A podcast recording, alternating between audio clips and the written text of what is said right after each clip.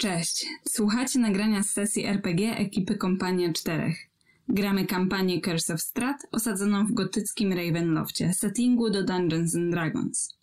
Kompania 4 to przede wszystkim stream. Gramy nasze sesje na żywo w każdy czwartek o 20 na naszym kanale na YouTube.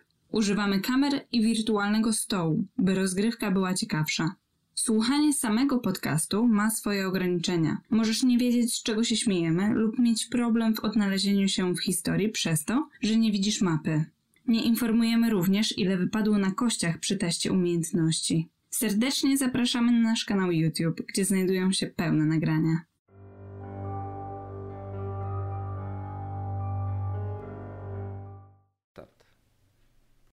Hej, jesteśmy online? Tak, udało się, jesteśmy online. Ale, dobra, super. Ale niestety nie ma jeszcze chłopaków i musimy chwilkę jeszcze poczekać, ale dlaczego ich nie ma właśnie? Myślę, że chłopaków nie ma dlatego, że tak jak obiecaliśmy zresztą wczoraj, mamy dla was niespodziankę, nowy layout. No i ten nowy layout wymagał od nich, żeby trochę inaczej się przygotowali. Tak, troszeczkę żeby się inaczej przygotowali, już kamerki przełączamy. 3, 2, 1... Oto nasz nowy layout. Pierwszy raz na żywo widzimy się na ten podczas sesji. Wow. To nie była zmiana na lepsze. Ja powiedziałem. No. Faktycznie przygotowania trochę dłuższe, tak, ale widzimy się. Nie będę oszukiwał, jest moim zdaniem dużo lepiej, bo widzimy się, ale jednak wolałem sytuację, w której po mojej lewej stronie cały czas miałam ładną Asię. No, ja dzisiaj nie będę miał za laptopem czatu, który będzie mi podpowiadał wiersze, będę myślał sam według czasu magii ekranu będziesz miał ten laptop przed sobą. No tak. Wiecie, tutaj zrobimy temporal magic, nie? No i co? Problem będzie tylko z wrzucaniem tych poematów w trakcie sesji. To prawda? No tak, bardziej no tak. Czekajcie, to co, jeszcze raz startujemy? Nie, jest dobrze, dlaczego? W końcu się przydadzą na coś te. Widać jak bardzo dobrze zorganizowaną drużyną jesteśmy, od razu zaczynamy grać jak tylko siądziemy do stołu. Tak. Moi drodzy, na czacie na pewno sobie porozmawiamy i będzie śmiesznie. Tak. Przydadzą się twoje fejkowe konta, napisz sobie te wierszki. Fejkowe konta. Dobrze, skończmy ten wstęp, bo za dużo rzeczy wypływa. No właśnie, też mi się tak wydaje, słuchajcie, stop. Po 2 godziny przygotowań możemy zacząć. Tak. To co? Przypomnijmy tylko może, kto tutaj właściwie siedzi. Mam nadzieję, że kurde, ktoś nas jednak ogląda i to pamięta, ale na wszelki wypadek przypomnijmy, kto jest kim. Ja oczywiście jak zwykle za sterami mistrzyni. Ja dziś będę przesuwać was na tej mapie, ponieważ mapę mamy dziś nad moją głową. A ze mną na sesji do Barowi wyruszył i zaczniemy sobie od naszego barda. Tak jest. Korin Landar, czyli niziołek bard, który przybył do tej krainy, aby poznać pewne niesamowite historie, które będziemy później opowiadać i śpiewać w swoich pieśniach, a także w poszukiwaniu wielkiej sławy i miłości, którą już spotkał. I teraz ma tylko cel do zrealizowania, aby tą miłość osiągnąć. Czy się uda, czy odnajdzie miłość, czy odnajdzie sławę? Zobaczymy. To zależy od naszej widowni, która uniemożliwiła to na dzisiejszej sesji. Dziękuję za głosowania w ankiecie. Nie skomentuję.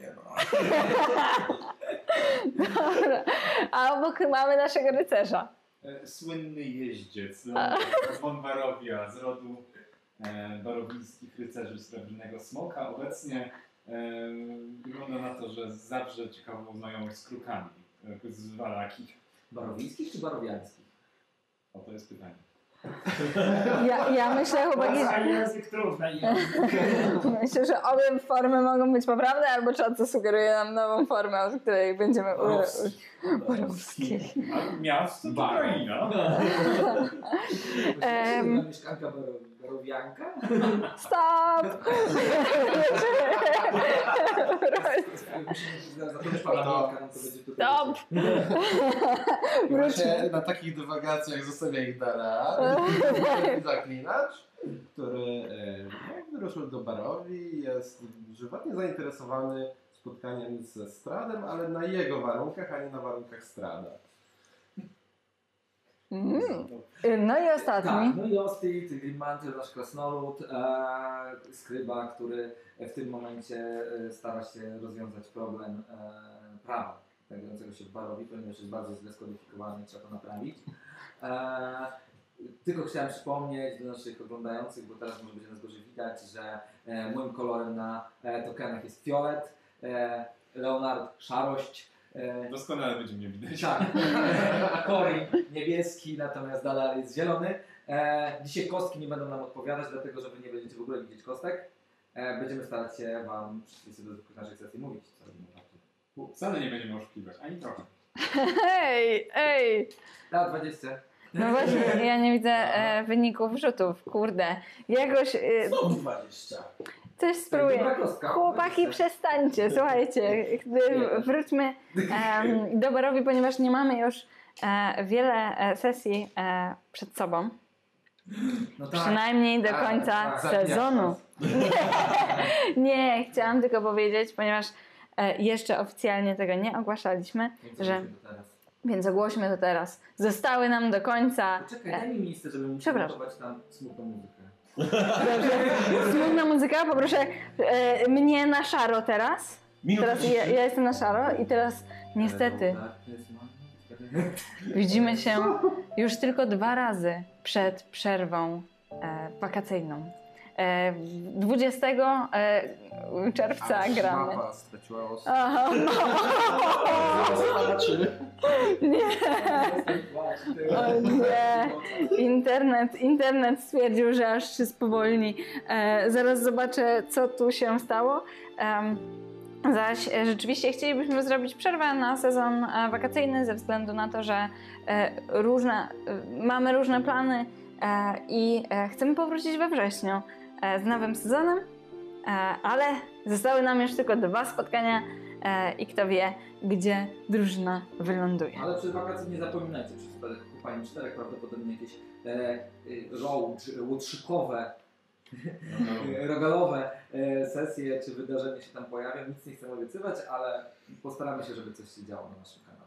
No i część z nas rusza w teren, gdzie też na pewno będziemy prowadzić sesję, czy znajomym, czy przypadkowo spotkanym osobom, więc na pewno dziś będziemy aktywni. Na naszym Instagramie pewnie będzie można zobaczyć chociażby zdjęcia z tych fajnych spotkań. Jeszcze to będzie co? Jeszcze właśnie na Dniach Fantastyki będziemy spotkać. Właśnie. We Wrocławiu. Wrocławskie Dnie Fantastyki. Ale myślę, że o tym możemy powiedzieć na ostatnim mniej więcej. Kiedyś będziemy mieli wszystko pełne zaklepane.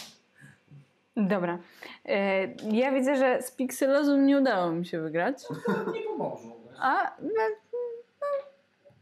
myślę, że nie będzie przeszkadzać. Chociaż w na nagraniu?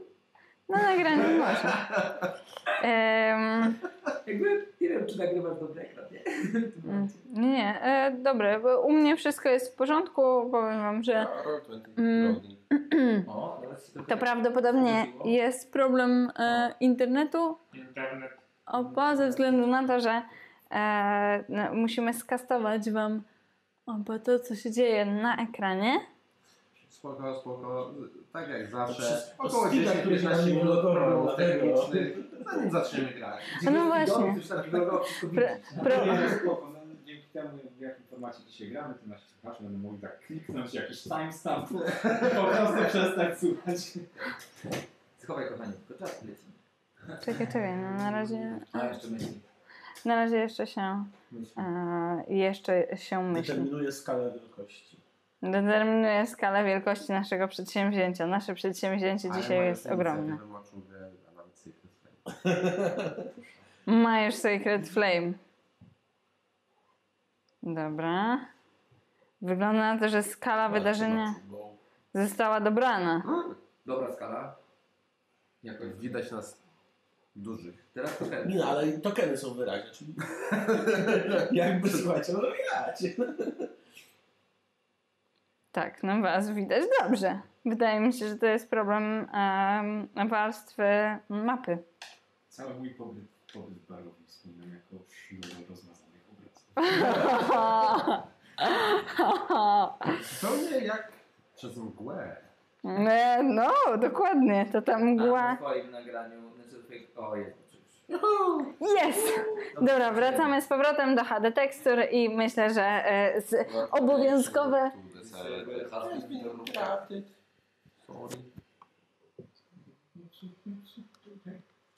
Nie. To są obowiązkowe problemy techniczne dostępne na każdym naszym streamie. Ten nie różni się wiele od innych. Obawiam się, że znów jest to problem Roll20 ze względu na to, że dziwne u mnie działa. Możemy zacząć. To wygląda tak, jakby się laptop z internetem przyłączył. Cała reszta działa. Więc myślę, że... Nie, grajmy, a to może się po drodze. Czerwone to... Perfekcjonizm pana Ostina. Pane! Akurat nie walczymy. Jak zaczniemy walczyć, to będzie to łatwiejsze. Trzeba w ogóle zmienić mapę i wrócić do tego.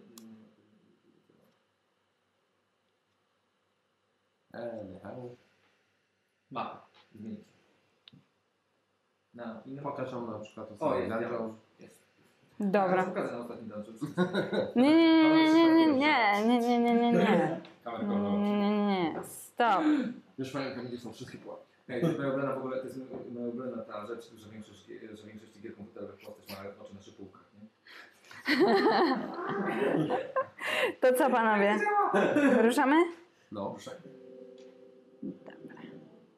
Dobra. Standardowe pytanie moje, powiedzcie mi, czy słyszycie muzykę? Co? Ale fajnie was widzieć. Słuchajcie. Ej, ale mamy to dosyć pytanie. Jak teraz będziemy symulować, że komuś się wyłącza kamera?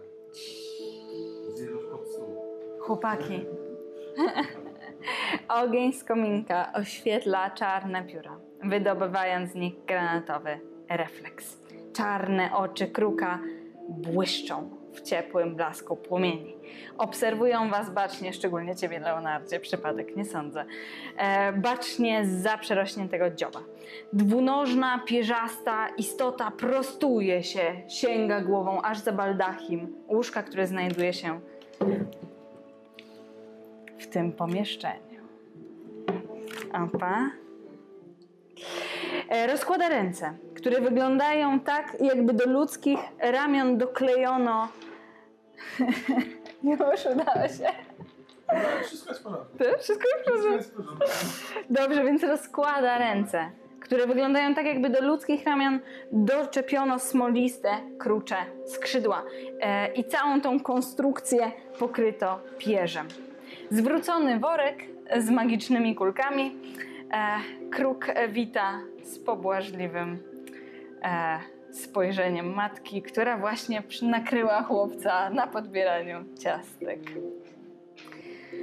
Przypominam, że nie znajdujecie się jedynie z tą istotą w pomieszczeniu. Z wami jest również właściciel karczmy. Przypomnę wam, że jego imię to... Opa. Urwin Martiков. Cała rodzina. Urwin Martiков. Z rodziny Martiков. Wszystkich endauty, tak, sobie podglądać i. Tak. A, to jest Martiков. Tak, to robisz. No.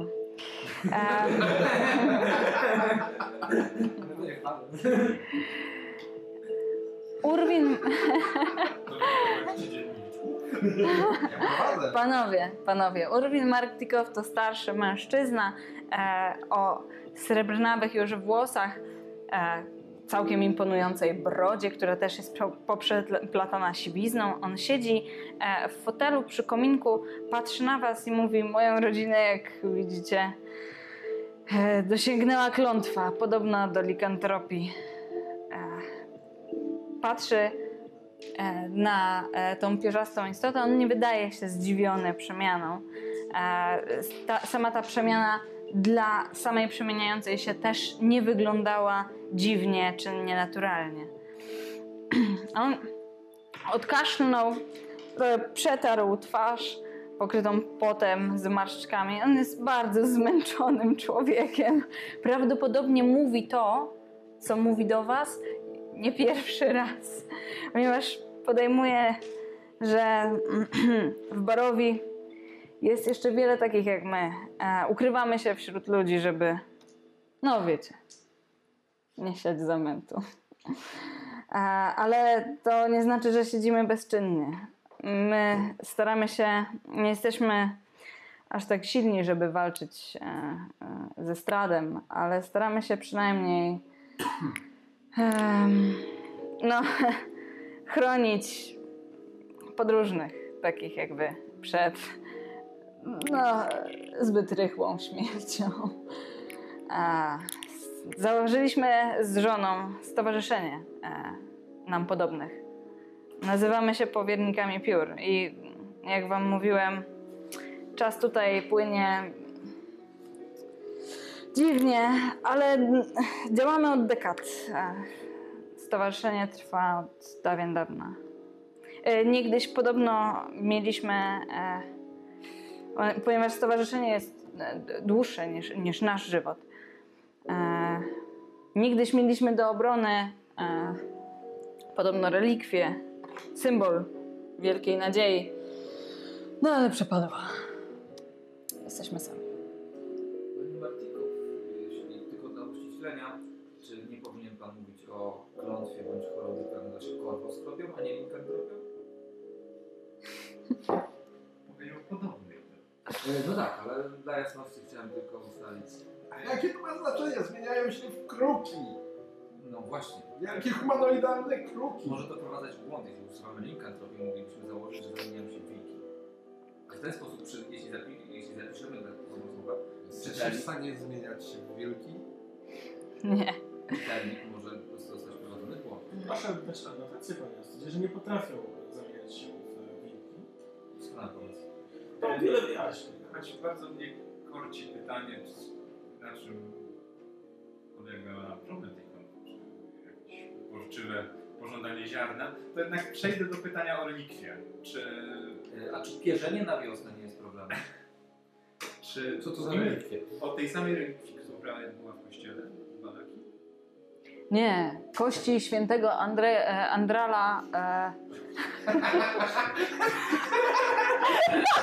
Zimny podpatrył sobie Korina, przepraszam. A ja w tym momencie zastanawiam się, czy one jeszcze składają jaja. Tak, zdecydowanie nie są to kości świętego Andrzeja. Spokojnie. Dobra, stop.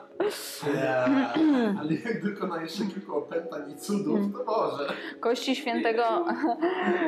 świętego Andrala, które chroniły tutejszy kościół, to inny magiczny przedmiot. Czy wiecie coś o tym?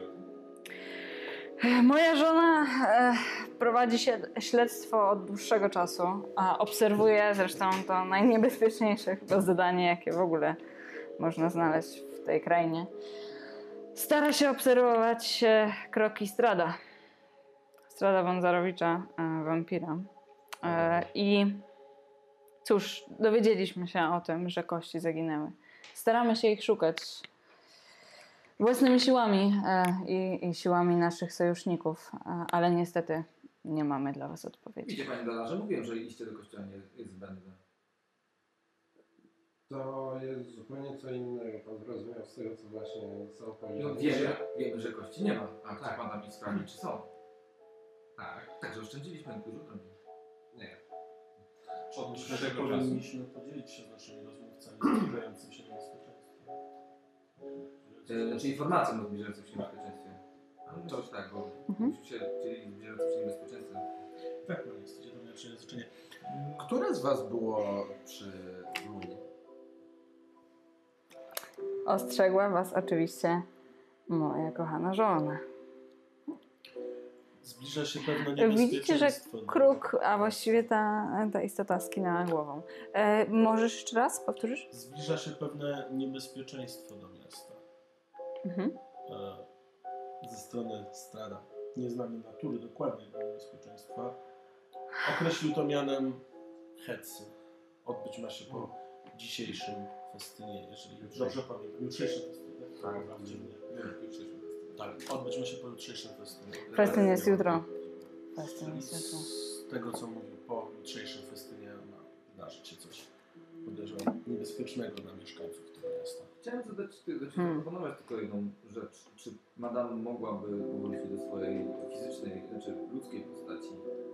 Na pewno komunikacja będzie wtedy łatwiejsza i przyjemniejsza do oka. No to zabrzmiało dla nich zdecydowanie jak potwarz. To nie było zbyt taktowne. Nie, prawda, prawda, przepraszam.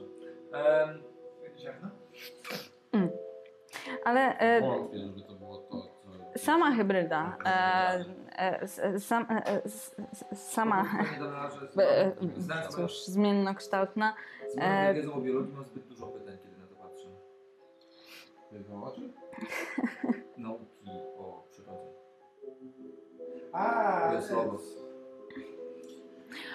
Skinęła głową i jak widzicie, tutaj... Chwila, nie widzicie. Już. Zobaczymy, czy ja jestem w stanie pingnąć, tak żebyście wszyscy widzieli. Widzicie jak pinga? Nie. Ups. Masz pańska, więc nie jedzie. Zaraz pingnę tak, żebyście widzieli. Uwaga! Ha! Więc w samym rogu tego pomieszczenia, jak mówiłam, znajdujecie się w tym momencie w sypialni właścicieli tej karczmy. To nie jest duże pomieszczenie, oświetla je kominek, w środku jest jedynie to łoże, ale wydaje się, że generalnie przedmioty, meble tutaj są raczej nieużywane. Nawet sama pierzyna jest pokryta lekkim kurzem, co się generalnie rzadko zdarza. Istota przemieszcza się do rogu tego pomieszczenia. To między Korinem a Leonardem. Wy się naturalnie rozstępujecie, żeby pozwolić jej przejść.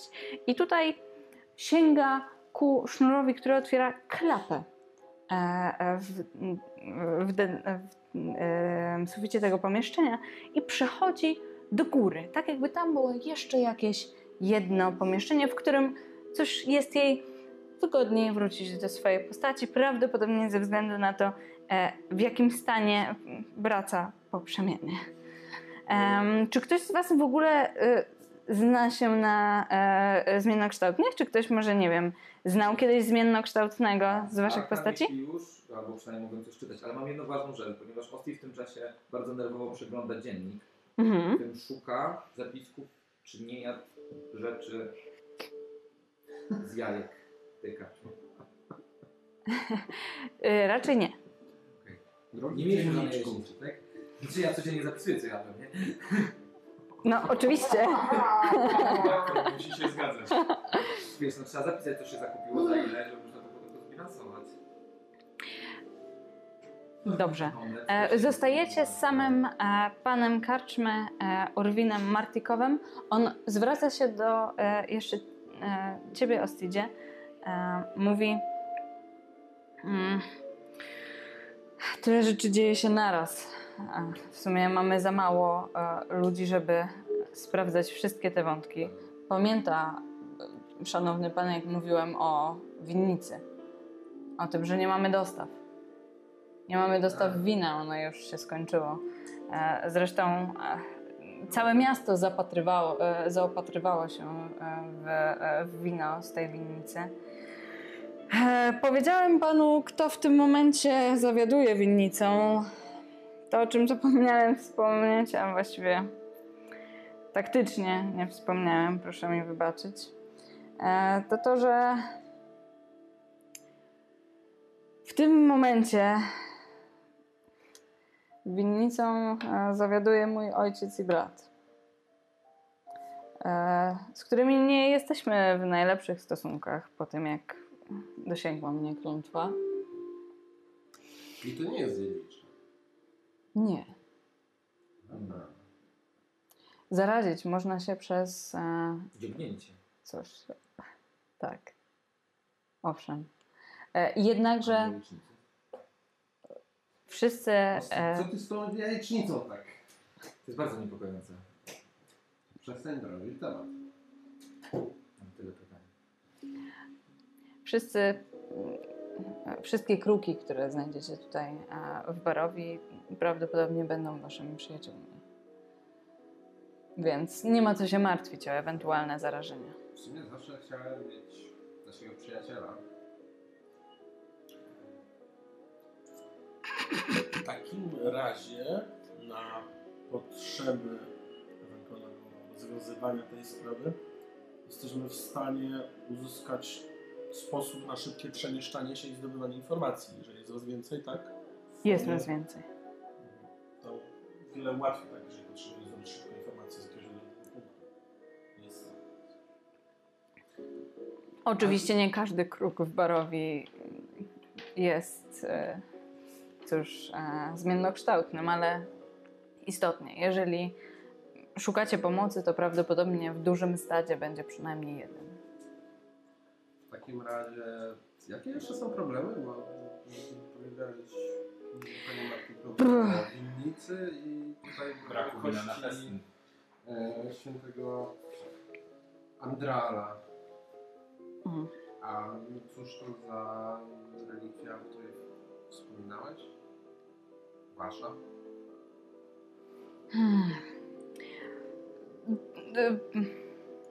Słyszałem takie historie, to naturalnie tylko podania, które mówią do siebie starsze kruki. Ale tak, mieliśmy...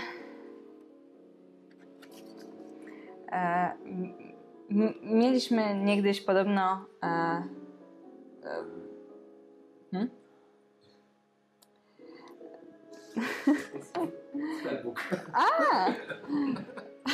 Mieliśmy niegdyś ochronę, która pochodziła z magicznego przedmiotu, symbolu. Nazywamy to amuletem kruków. Zmiennokształtny lud? Tak. Czy wy jako mieszkańcy tutaj na przykład Vallaki? Nie mam pojęcia, skąd zmiennokształtnie wzięli się Vallaki, ale nie, raczej to są opowieści, które kruki przekazują młodym krukom. Ja tam zawsze chętnie posłucham dobrej opowieści. Nie ma problemu.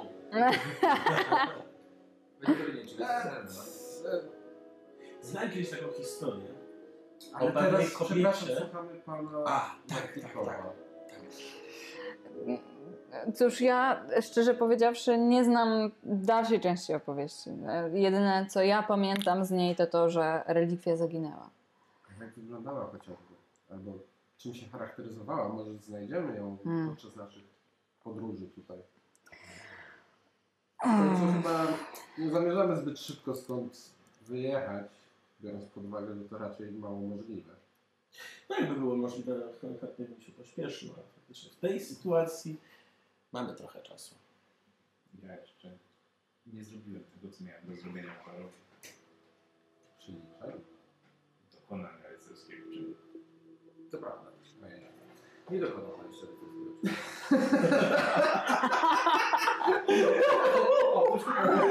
Skoro już o tym wspomniałaś, to ci przypomnę, że jeszcze nie dałeś rady.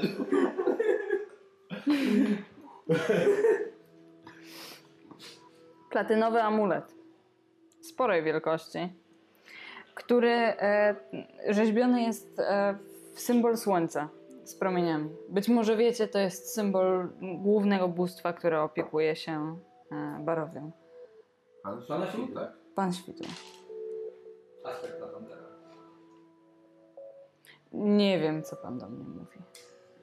Otóż aspekt jest to inne określenie na inną twarz pewnych bóstw, ponieważ zależnie od krain oraz często również planów, niektórzy bogowie przyjmują inne aspekty, inne twarze. Akurat w przypadku Latandera, czyli Pana Światła, najwidoczniej w Barowi, tutaj przyjął, albo został przez państwa nazwany Panem Świtu.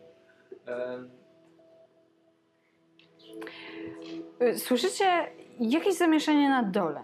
Przypominam, że wy w tym momencie jesteście na drugim piętrze tej karczmy. I ten pokój... Tak, na pierwszym piętrze nas liczą. Rosjanie liczą parter jako koszyczkę. Tak. A jak Amerykanie. A jeśli liczysz to jako vintage development, to partner to -1. Tak, tak, u nas w domu z jakiegoś powodu tak jest. Tak czy inaczej, jesteśmy, i potem jest partner. Jesteśmy w tym momencie na piętrze i ich pokój wychodzi na balkon, z którego można zerknąć na to, co się dzieje wewnątrz karczmy. Antresola, tak? Tak, to jest antresola. Dokładnie tak. I słyszycie, że na dole jest jakieś poruszenie. Słyszycie zawołanie małego chłopca, który krzyczy: tato! Tato! I słyszycie, jak małe nóżki biegną po schodach, które mijaliście w momencie, jak dostawaliście się tutaj. Otwierają się drzwi. Drzwi do tego pokoju, które zaraz sprytnie otworzę, ponieważ jestem mistrzem Roll20. Udało się. Otwarte. Otwarte? Otwarte. Widzicie? Widać. Dobra, coś widać. Ale jeszcze nie widać tego, co chciałam wam pokazać, bowiem zbliża się do was w bardzo szybkim tempie chłopiec, to jest syn Urwina Martikowa i Daniki. Opa. Młody chłopak wpada do środka i mówi, jest z jakiegoś powodu przerażony, a na jego rękach widzicie odbitą krew, tak jakby próbował pomagać komuś, kto już dawno nie miał szans. I tak zestresowany chłopiec patrzy na was i mówi: dostaliśmy jakąś przesyłkę. Napisano, że do Ostida Grimmantle. I zróbmy tutaj małą przerwę.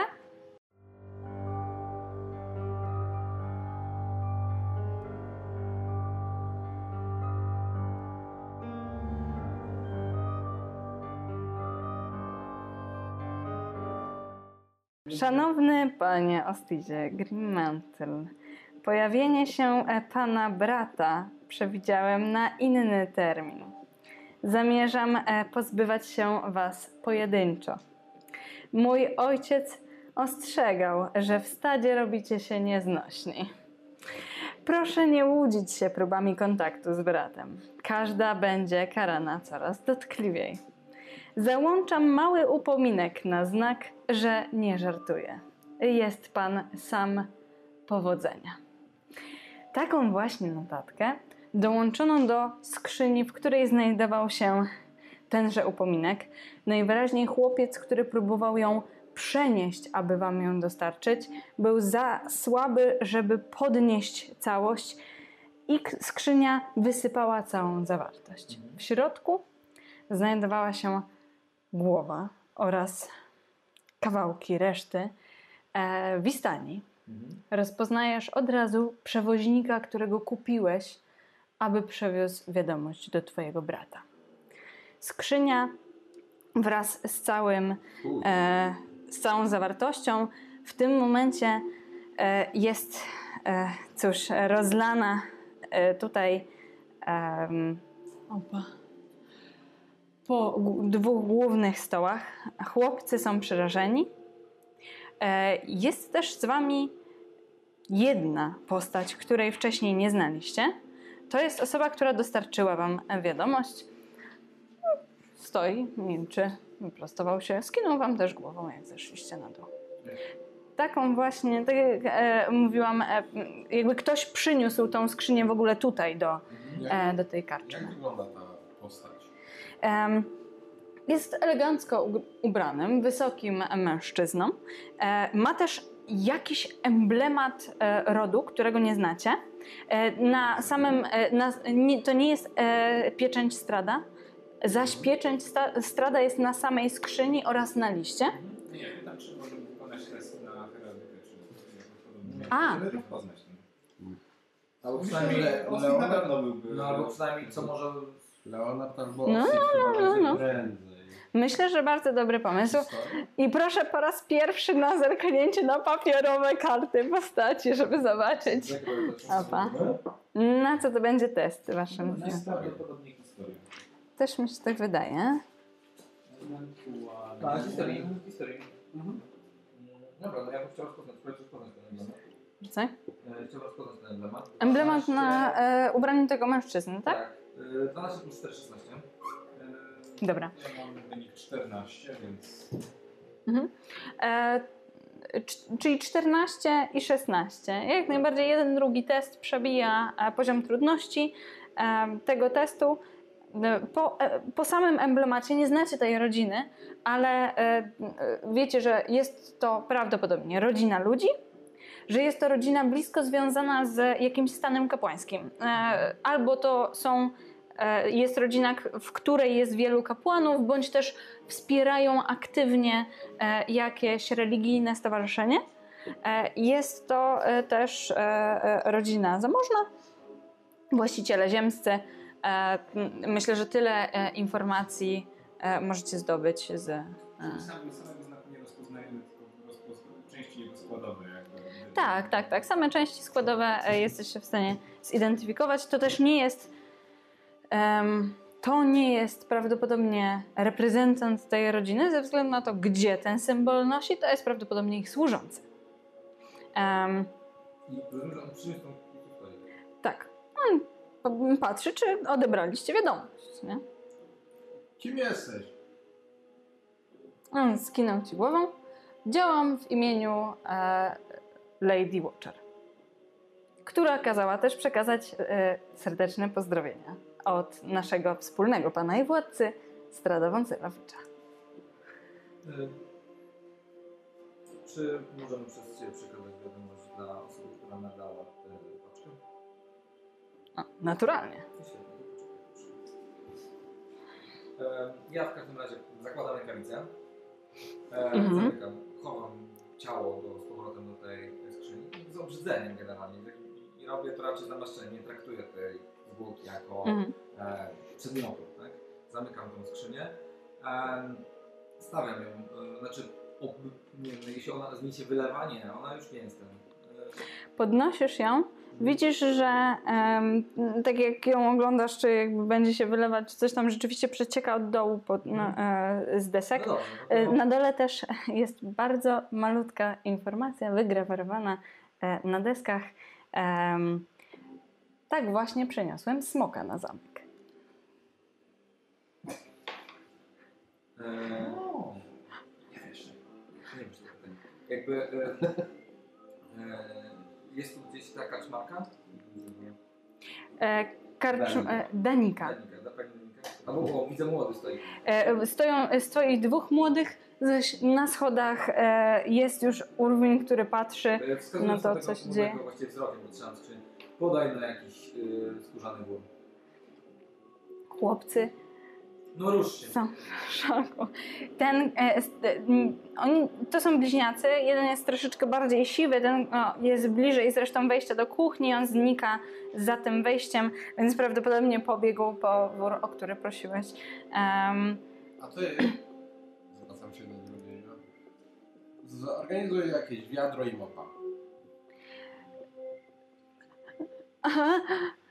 I również znika. Wodę do tego wiadra. Urwin Martiков powoli przemieszcza się w dół, mówi: oszczędźcie chłopcom zmywania krwi, ja to zrobię. No dobrze, ale woda i wiadro Czy ty przyniósł ten worek, jakby zakładam od dołu na tą skrzynię wór skórzany i zawiązuję tak, żeby złapało w połowie, że jak będzie przeciekać, no to wtedy zrobi nam się automatycznie, że nie przecieka do skórzonego wora, jak wiemy, to ładnie przecieka, więc super. Więc stawiam sobie to, biorę kartę, długopis i kałamarz i odpisuję na wiadomość pana Strahda. Dobra. Okej. Okay. Już Ci ją pokazuję. Chłopaki, co Wy robicie? Korin Landar spogląda na dostarczyciela tej przesyłki bez jakichś większych emocji, po prostu z czystej ciekawości. Kim jest Twoja pani? Lady Fiona Wachter? Tak. No, jest tutaj chyba jedyną rozsądną kandydatką na burmistrza tego grajdołka. Czyli pochodzi z Vallaki. Tak. Jest jednym z dwóch szlacheckich rodzin w Vallaki. Watcherowie No i cóż, Wallakowicze. Naturalnie nie. Więc nie nadaje się na burmistrza tej wioski. Słucham? Nie interesują mnie komentarze służby. Powiał chłodem. Tak czy inaczej, on widzi, że ty jesteś zainteresowany bardziej. No, to jest sługa. To jest sługa. No tak, dobrze. To dobra pani? Lady Fiona Wachter jest bardzo dobrą panią.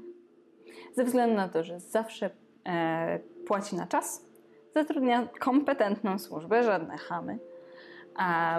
Ma bardzo wielu swoich zwolenników tutaj w mieście. Zresztą dzięki temu, że cóż, jako jedyna mądra, bardzo dobrze dogaduje się z ekscelencją Strahdem von Zarovichem. Cóż, no, niczego nam nie brakuje. A czym zajmuje się pan? Co jest waszym źródłem dochodu? Zajmuje się? Po tych słowach o tym, że jest cudowna, wspaniała i w ogóle świetnie żyje ze Strahdem, patrząc na tą kałużę krwi na podłodze, nie wydaje się specjalnie przekonany, że jest taką cudowną panią. Jakieś winiarnie, browary, manufaktury. Coś posiada ten lud?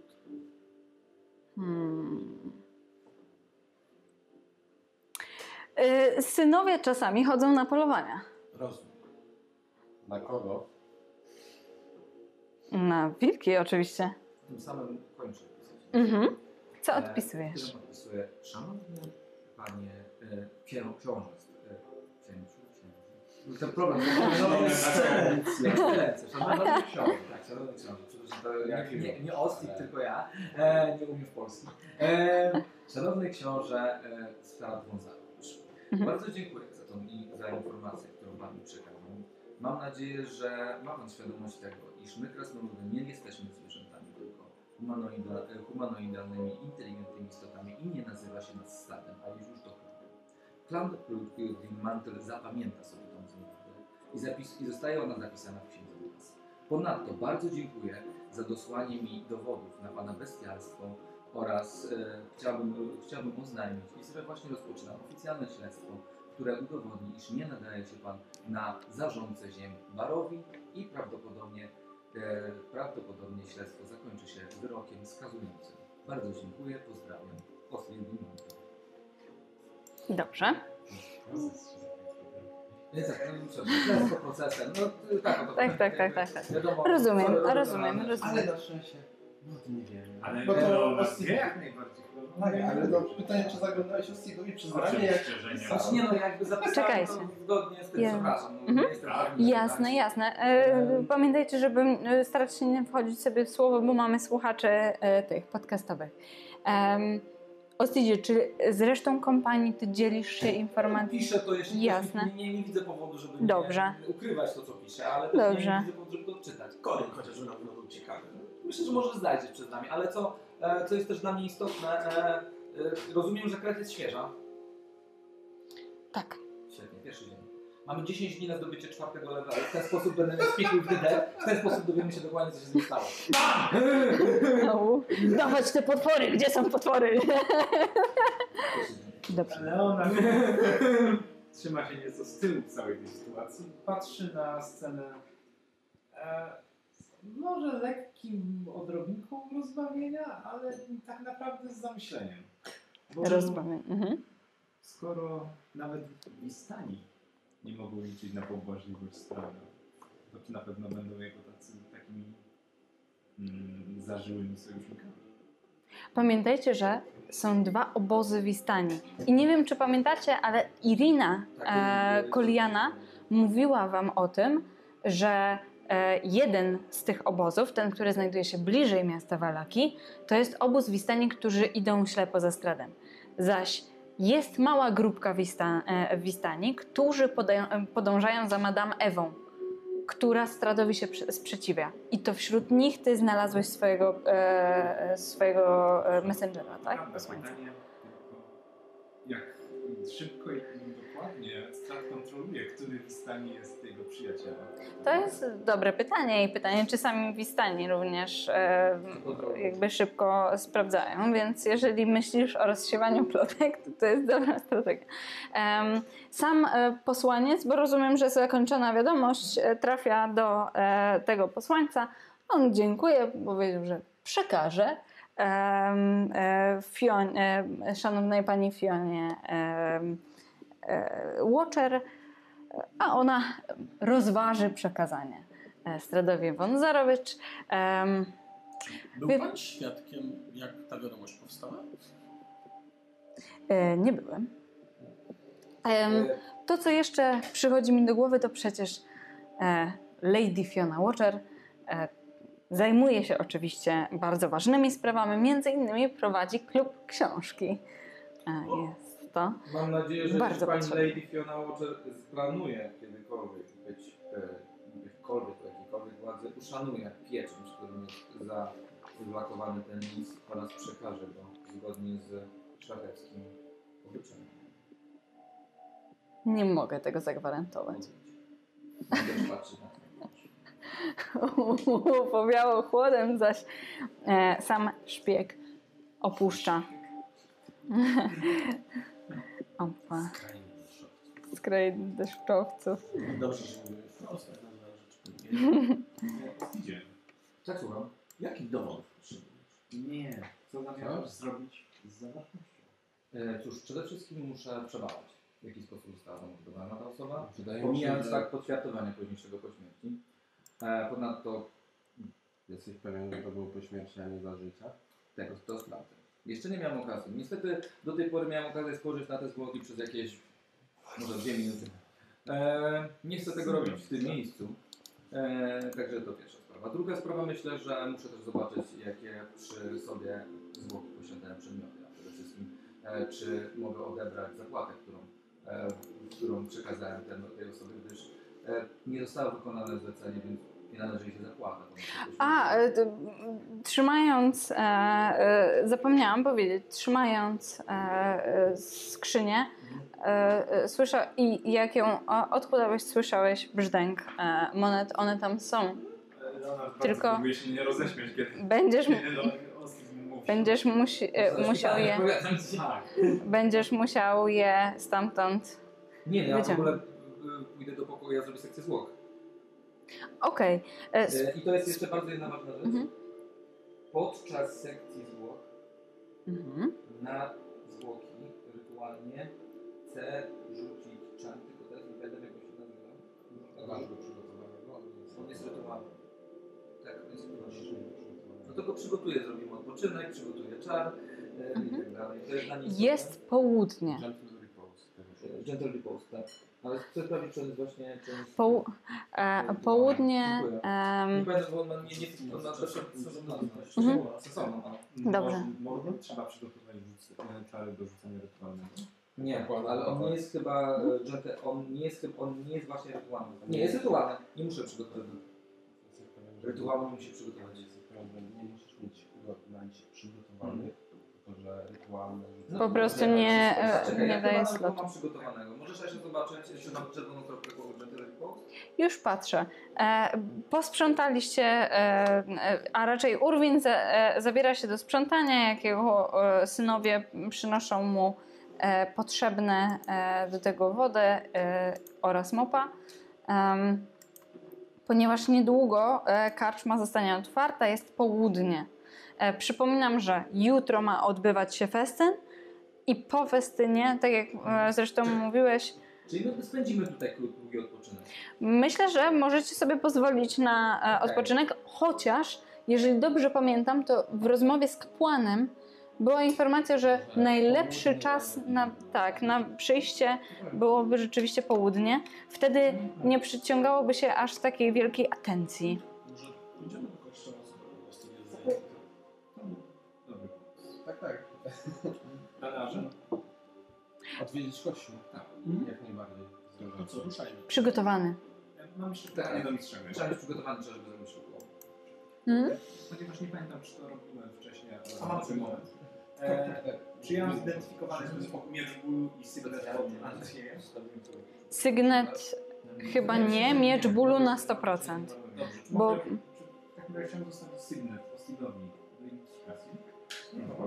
A mogłaś mi przypomnieć, co z tym mieczem było, bo on był jakby zidentyfikowany, ale nie do końca. On był jakieś asteriksy.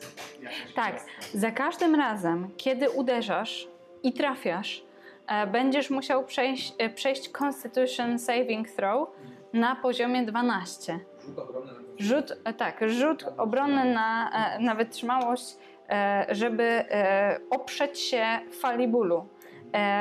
Ten miecz po prostu mocniej uderza i łatwiej trafia. Czy on generuje ból, czy przekazuje ból, który zadaje przeciwnikowi? Jak się to właśnie da? Generuje. To nie jest tak, że jak uderzysz, to czujesz dokładnie taki ból jak... Ale to byłoby fajne. Tylko wtedy by ci się opłacało zadać mniejsze obrażenia, tym mniejsze ból. Tak. Szczególny rodzaj obrażeń. 1d8 plus 4. I obrażenia są cięte. Slashing. Ale 1d8 plus 4 to są zwykłe obrażenia za długi miecz. A, nie. Powinien być Vicious Longsword. On zadaje dodatkowe obrażenia w takim razie. Czekaj. Jest taki przedmiot jak Vicious Longsword, ale on działa inaczej niż ten. Nie. To jest dokładnie ten. Vicious Longsword jest magicznym przedmiotem. Ten jednak ze względu na bycie w domu śmierci nasiąknął klątwą. To jest pomniejszy magiczny przedmiot. Czyli on zadaje tylko jak rzucę 20? Bo tak działa Vicious Longsword. Działa dokładnie. Do normalnego Vicious Longsword, ale też przekazuje ci ból. Jeśli nie uda ci się to bronić. Bo jest zaklęcie. Ma Vicious Longsword of Pain. Tak, to jest dokładnie tak. Ruszamy tym kościoła? Dobrze, więc... Curse to wiesz. Tak, Curse wiesz jest Longsword of Pain. Albo wiesz jest Longsword of Curse of Pain. Dobra, nieważne. Jakby tak, czyli wyjdziecie do kościoła, ja w takim razie mówię wam, że czeka bardzo dużo pracy. Więc ja jakby z wami nie pójdę do tego kościoła, tylko idę na górę, żeby przygotować sekcję zwłok, przygotować czar, jak on się nazywał? Gentle Repose, rzucić na te zwłoki przede wszystkim, dowiedzieć się też, ja mogę z medycyny, co się z nimi stało, wyczyścić wszystkie przedmioty, które on miał jakby jakoś przebadać i sprawdzić. No i też odpocząć przy okazji. I sprawdzić i zidentyfikować sygnet i co jeszcze. No i tyle na razie. No i jakby też potem w normalny sposób zachować te zwłoki. Teraz tak. Gentle Repose powoduje, że zwłoki wydłuża się ich czas rozkładu. Nie można ich wskrzesić. Okay. W sensie nie można ich wskrzesić, nie można też ich zmienić w nieumarłego. Okay. Co jest mi niezbędne do tego, że jeśli zdobędziemy 4 level, to wtedy będę mógł zrobić Speak of the Dead, ponieważ Speak of the Dead nie działa na nieumarłych. Poza tym, jeżeli ta istota została, cóż... Miał zegarek dla swojego syna ukryty, to miałbyś też zegarek. Nie, ja tylko swoje rzeczy chcę dobyć. A resztę chcę jako materiał dowodowy utrzymać. Znaczy on nie wykonał zadania. Poproszę cię o wykonanie testów, które będziesz chciał wykonać w trakcie... No, na oba czary, na identyfikację rytualną i na rytualny Gentle Repose nie muszę wykonywać testu, więc muszę wykonywać tylko na medycynę, tak? Nie udało mi się. Tak. I to tak całkiem spektakularnie. To jest jedynka? To wrzuciłem 1. Plus 4, nie? 5. Okej. Chociaż czekaj, Asia jeszcze nie powiedziała, nie zdążyła powiedzieć efektu rzutu. W takim razie używam inspiracji, aby zmienić ten rzut na rzuta z adwentyża. Tak można robić. Dopóki nie jest powiedziany wynik rzutu. Tak, dopóki nie jest powiedziany efekt, możesz użyć inspiracji. Możemy to później sprawdzić, a teraz mi to specjalnie nie przeszkadza. Proszę bardzo. 7 plus 4. Po dodaniu. Aha, czyli. 11. Okej. Szukałeś jakiejś konkretnej informacji? Chciałeś potwierdzić jakąś... Jakiego numer, co tam tego, czy są jakieś charakterystyczne bzdury, ale to możesz mi powiedzieć później, tak? Jasne. Ciało jest rozczłonkowane, prawdopodobnie tak umarł. No, to możesz mi już później powiedzieć. Jasne. Najważniejsze to to, że nie widać śladów ewentualnego wampiryzmu lub też innej działalności z obszaru nekromancji. Przeniosę zaś drugą część kompanii, więc ty zostajesz prawdopodobnie w waszym pokoju, tak? Ja chciałbym prosić jeszcze o dialog w drodze do kościoła. Dobra. Z kim? Z wami? Panie Dalarze, panie Leonardzie, wspominając fakt, że znam taką historię, gdzie dwa waśnione gangi podrzucały sobie głowy zwierząt, by informować się o tym, że się nie lubią nawzajem. Jest pewna kobieta, nazywa się Esmeralda. Chyba jeszcze jej nie spotkałem. Tak, powiedzmy sobie, chciałbym ją poznać. Powiedzmy, że z jej powodu między innymi pojawiają się tutaj w Barowi. Według wróżby to ona jest mi pisana jako ta prawdziwa miłość. Niemniej wydarzyło się coś nietypowego. Kiedy mieliśmy już wychodzić z kaczmy ostatnio, ta chwyciła mnie za ramię i poprosiła mnie o pomoc. Udaliśmy się na piętro do pokoju, który zamieszkuje ten drugi Bart. Pierwszego dnia siedziałem przy kontuarze z nimi Fiona Wachter. Ten, którego kolorowy wóz jest przy zajdzie tak. Jak to się nazywało? Riktawo. W każdym razie przechodząc do meritum, Esmeralda, która... Tak, Esmeralda, która też w konflikcie z panią stroną jest po naszej stronie, czego jestem pewien, informowała mnie, że ma podejrzenia, iż ten Bart nie ma szczerych ani dobrych zamiarów wobec mieszkańców tego miasta. Przeszukaliśmy ten pokój, natomiast nie znaleźliśmy tam nic niebezpiecznego. Ale jest to pokój, pozostaje jeszcze jego wóz. Inside check. Pozostaje jeszcze jego wóz i jeżeli faktycznie ma ona... Jeżeli faktycznie ma ona jakieś podstawy ku temu, aby nie ufać jemu, to myślę, że może być istotne zagrożenie, może być coś wspólnego ze Stradą.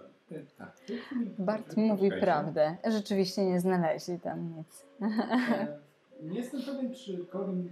Nie, on chyba nie wiedział. Pojawił się później. Już długo po naszym powrocie Korin wrócił ze swoich wypraw wczoraj. Więc on nie wiedział, chyba nie opowiedzieliśmy mu, jak się skończyła nasza przygoda z tygrysem. Nie po drodze. Natomiast Dalar w tej chwili powiedział, ten od tygrysa się zastanawiał, jak to wychwycić. Ja nie wychwyciłem, więc załóżmy, że Korin nie. No, tak jak się zamknął. To bardzo interesujące. Może powinniśmy sprawdzić jego wóz. Ale teraz musimy się idzie z tobą, tobie obcowanie z dzikimi zwierzętami, takimi rozmiaru przerośniętego tygrysa. Tego, na którym jeździł pan Alek. Mniej więcej. Nawet dokładnie tego. Nie chciałbym mieć kontakt. To może nie odwiedzanie jego wozu. Skąd to słyszycie? To był tygrys tego parka. Bardzo miło. No dobrze, ale samo prowadziliśmy go z powrotem do dobrze. A skąd wiecie, w jaki sposób ten Bart chce wykorzystać te zwierzęta? A nie mam zielonego pojęcia. No właśnie, jeżeli współpracuje ze Stradem, może wykorzystać na przykład ataku na miasto? Jest to możliwe. Będzie to spotkanie do tych zwierząt. No tak, dlatego wam o tym opowiadam, bo jeżeli przygotowujemy się do czegoś w rodzaju starcia, to powinniśmy wiedzieć o wszystkim, co wam to przekazuje. Nie wiem, czy pamiętacie, sam Bart mówił wam przynajmniej, nie wiadomo czy was nie okłamał, bo akurat nie sprawdzaliście, że w porównaniu do momentu jak opowiadają wam coś wasi towarzysze, wtedy trzeba inside check zrobić. Tak czy inaczej Bart mówił wam, że on sam trenuje tego tygrysa po to, żeby... pamiętacie, tak? Zaatakować obóz. stali, tak, którzy są stronnikami Strahd. Tak jest. Nie tak? To Wistani chyba przez przypadek odkrył. Nie. Rzeczywiście powiedział wam, że trenował tego tygrysa tak, żeby...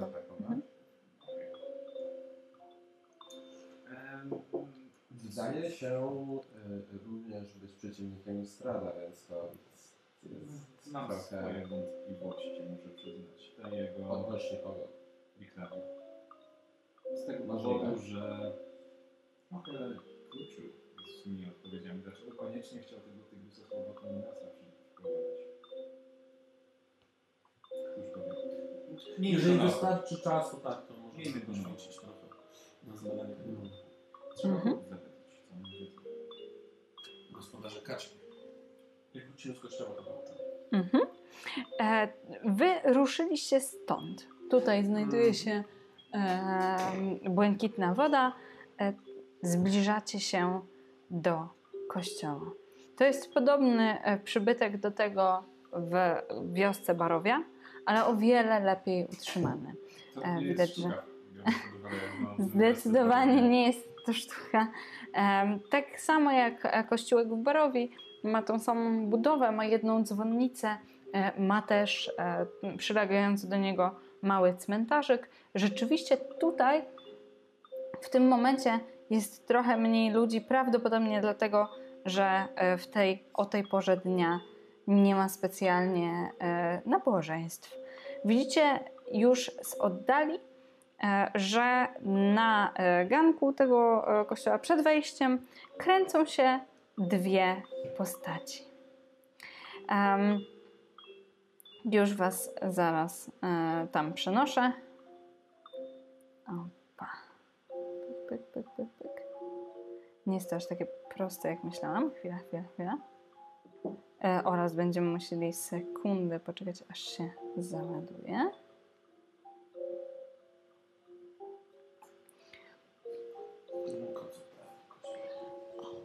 Ten kościółek w porównaniu do tego w Barowi ma ocalałe szyby wypełnione witrażami. W kościele w Barowi, w którym mierzyliście się z wampirem, te szyby były już wybite.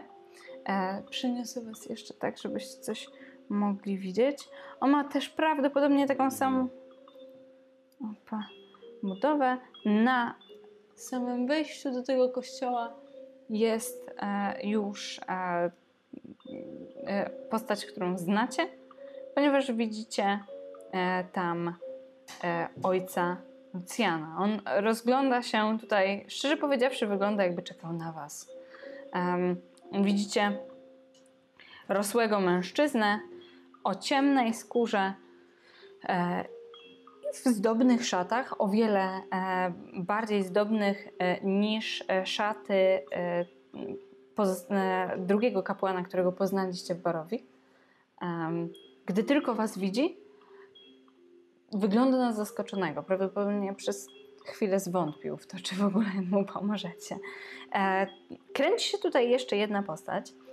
Ten kościółek również tutaj dookoła ma miejsca przygotowane już jako następne nagrobki. Stoi taki rosły, prawdopodobnie prosty chłop, ciemne, długie włosy, lat może z 20, trzyma łopatę i tam kopie.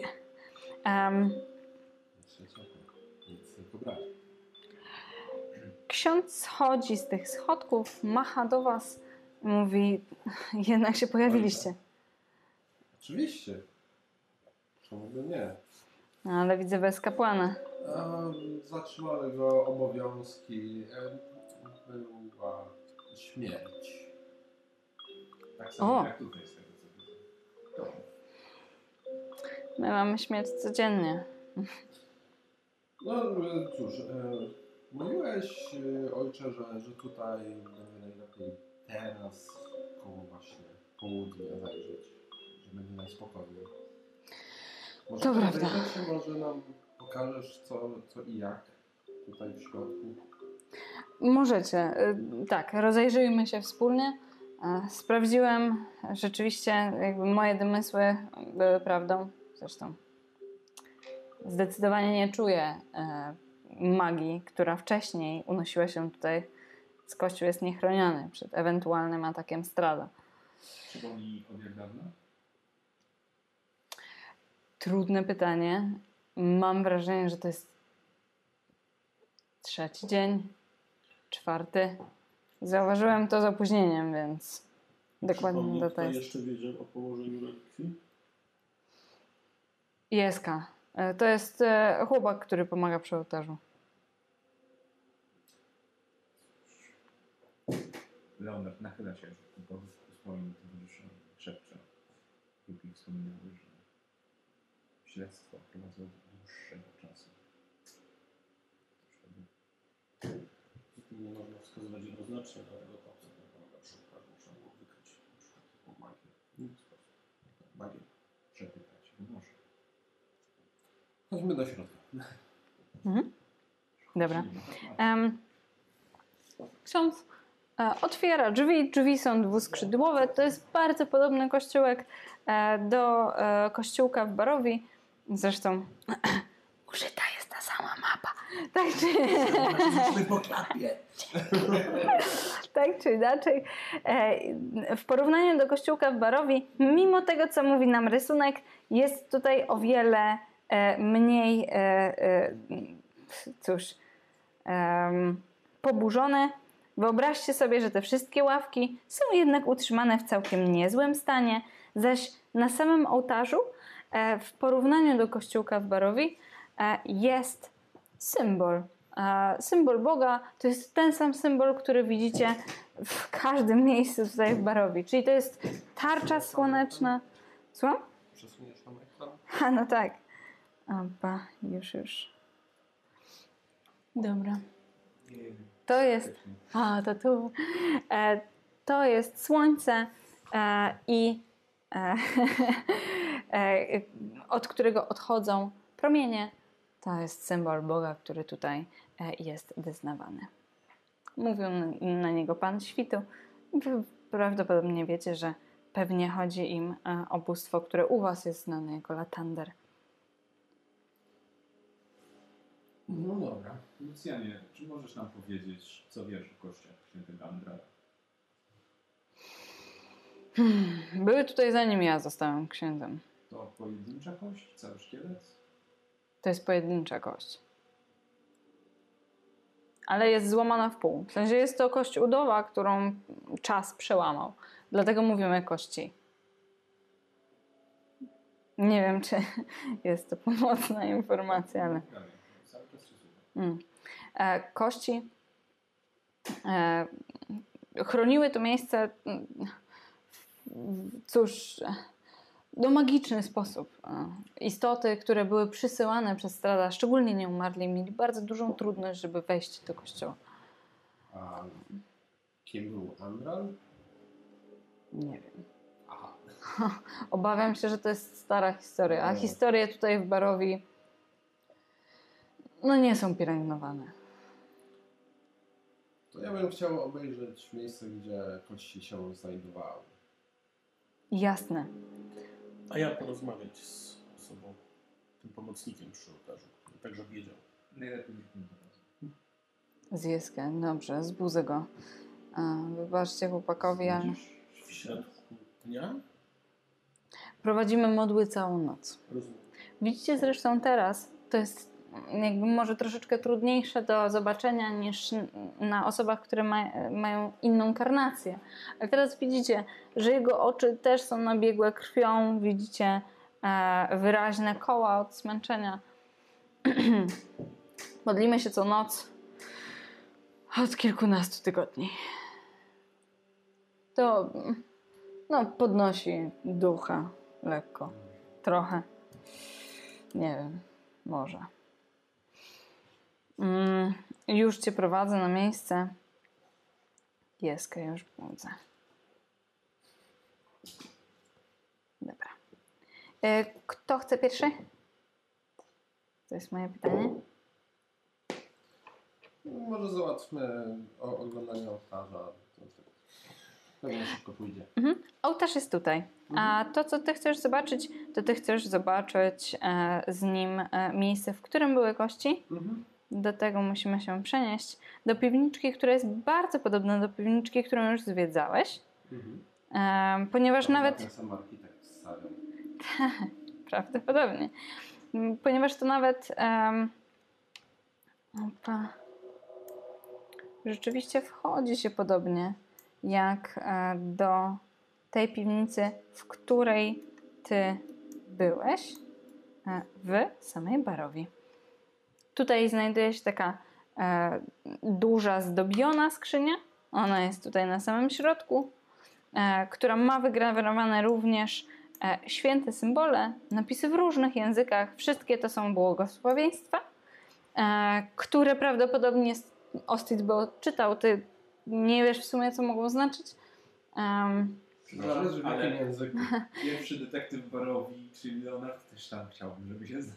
Chciałbyś, czyli ty nie chcesz rozmawiać z Jeskę, tylko... Tak, ja myślę, że z Jeskę wszyscy powinniśmy rozmawiać, tak czy inaczej. Korin zacznie, a potem do niego dołączy. Dobra, to w takim razie najlepszy detektyw Barowi już się tam znajduje, pardon. Zapomniałem. No, jest to... Jest to bardzo ważne. Detektywem Barowi świadczy o tym samym detektywem Barowi. Przepraszam. Czy pamięć z Barowi? Ostid jest niezależnym konsultantem, którego musieli sprowadzić ze względu na to, że nie najlepiej im to szło. Znam parę bardzo dobrych poszukiwaczy zaginionych osób, które też pracują aktualnie w Barowie.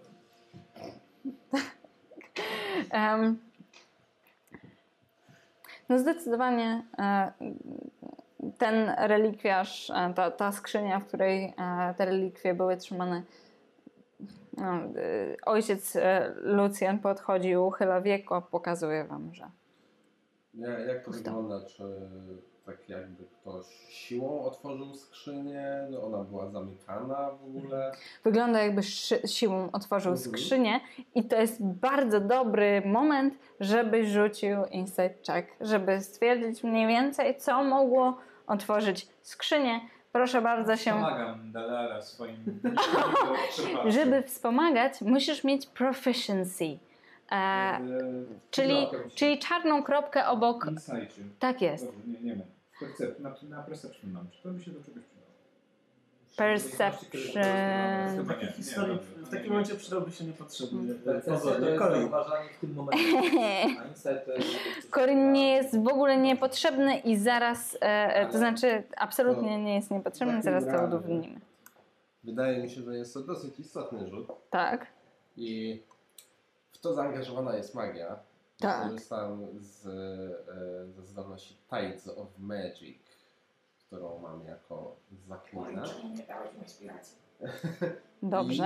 I dzięki temu mam przewagę na życie. Czy Tides of Magic może wzbudzić dziką magię? Dalear generalnie uprawia tutaj taki mały hazard. Za dziką magię. Proszę bardzo. 2, więc to nie generuje dzikiej magii. 1. A jest tak blisko, a tak daleko.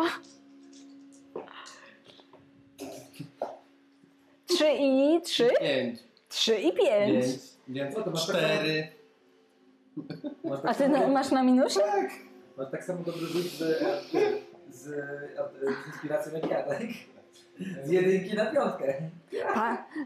Patrzysz i myślisz sobie, że tak, zdecydowanie ten zamek został zniszczony siłą. Widzisz nawet takie bardzo wyraźne rysy, które ewidentnie oznaczają, że zostało to zrobione... Przez Tybusa.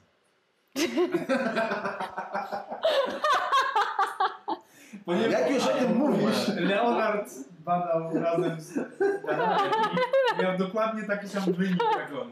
To mniej więcej. 4. Ty patrzysz, myślisz sobie, na pewno coś wyciągnę z tych rys, na pewno one się coś układają, to jest z jakiegoś konkretnego narzędzia i nagle podszepty Leonarda, wygląda jak pazury tygrysa, sprawia, że nie jesteś w stanie myśleć o niczym innym poza pazurami tygrysa. A teraz udowodnijmy, chyba w sumie lepiej, bo czarna i nie zobaczy się wkradać z kościoła. To, co musimy udowodnić, że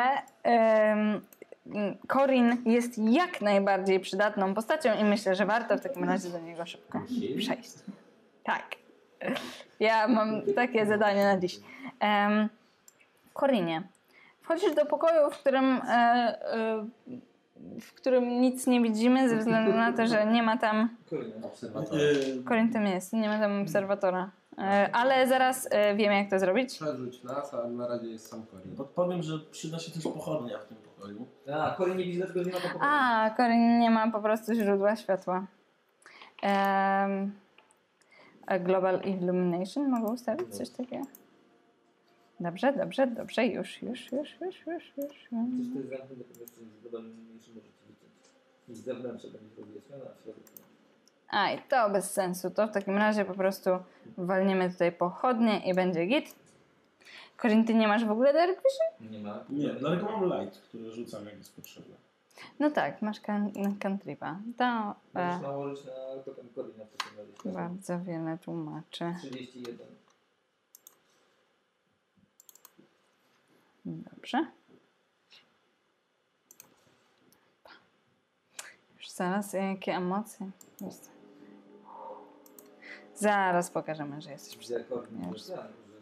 Stworzyć mapy, zrobić kartografię? Nie, zrobiłem po prostu tutaj handout kościoła. Piękny! Czego byśmy go zeskanować, albo w którym innego jest na Instagramie. Samotny chłopiec. Korinie, chociaż do niewielkiego pokoju tutaj rzeczywiście ten pokój jest bardzo skromnie urządzony, jest tylko proste łóżko, mały nocny stoliczek, w którym prawdopodobnie też są ciuchy tego chłopaka, który tutaj przy ołtarzu pomaga. To jest 13-letni chłopiec, człowiek, jest chudy, prosto ubrany w lniane ubrania, siedzi na łóżku. Został wyrwany właśnie ze snu, widzisz tą czuprynę, która przegięła mu się w drugą stronę niż zazwyczaj jest ułożona, przez co wygląda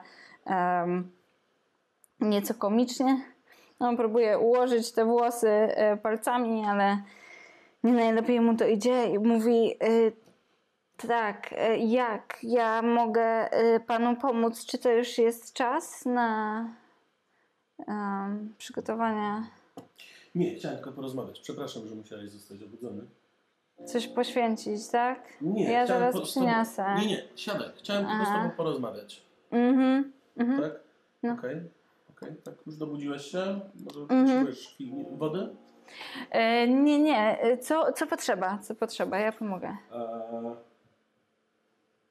Cały czas się modlicie ostatnimi czasy na zmianę? Tak. Znacznie dużo czasu mnie to zajmuje, prawda? No, trzeba utrzymać jakąś ochronę tego miejsca. No, masz jakiś przyjaciół poza kapłanem? Czy tylko kapłan tutaj przebywa? Jest bardzo dużo wiernych.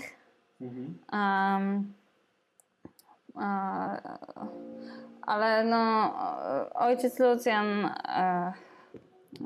tutaj nie ma wielu pomocników poza mną. No jest Miliwoj, ale Miliwoj po pierwsze nie rozróżnia lewo-prawo. W sensie trudno mu coś powiedzieć i szybko się wkurza. Ale jest dobry do kopania. Więc kopię. A w Wiedniu pojawił się ostatnim czasy ktoś nowy tutaj? Nie pojawia się nikt nowy. Pan jest pierwszą nową twarzą, którą widzę. Pewnie podróżnik spoza Barowi widać. Tak. Po ciuchach. Spoza Barowi. Czyli nie pojawił się w twoim otoczeniu nikt nowy ostatnimi czasy, kto z tobą rozmawiał? Nie było nikt nowy ze mną nie rozmawia. Rozumiem. A jednak coś jest w tej odpowiedzi, co przyciąga twój... Insighta? Okej.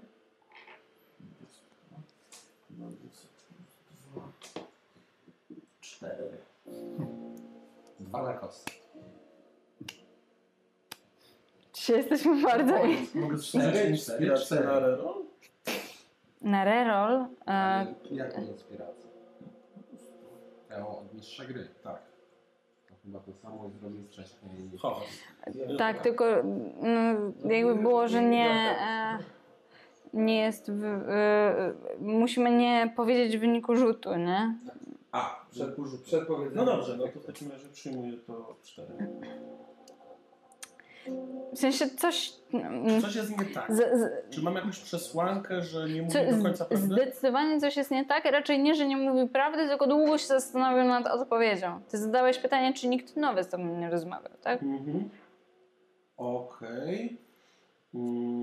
W takim razie, żeby ułatwić sobie sprawę, chciałbym rzucić na niego pierwszolewolowy poziom Charm Person. Chciałbym zostać moim przyjacielem. Dobrze. Godzinę. Teraz tak. Jeżeli dobrze pamiętam, to Charm Person oznacza, że ty masz przewagi na jakichś rzutach charyzmy, tak? Nie, nie? Chyba Friends. Już patrzę, Charm Person. The charmed creature regards you as a friendly acquaintance? Dokładnie. To jest znajomy. No. No, okay. On robi saving throw na wisdom. Dobrze. Już zaraz wykonam. Czyli to jest mądry chłopiec. Uczy się na kapłana, więc... Zakładam, że będzie wobec mnie przyjacielem, to szybciej to do tego informacja. Całkiem zdrowe założenie. Szkoda, że od tego nie zacząłeś. Otwierają się drzwi. To jest. Dobry plan. Czyli ty nie rzucasz, tylko on wykonuje rzut obronny na Wisdom. Ja już szybko zerkam w jego statystyki. Wiele mi to pomogło, bo on jest non-combatant. Statystyk nie mam. A może jakichś bazowych. To jest całkiem przenikliwy chłopiec, ale być może ci się uda. Całkiem. On jest najmądrzejszy w waszym party. Jak już zostawiliście Hostina w karczmie, to właśnie obawiam się, że przebija was inteligencją. Nie? Inteligencją czy mądrością? O, właśnie. Wisdom robi? Wisdom. Już rzucam. Dobrze. Wykonuje saving throw na Wisdom.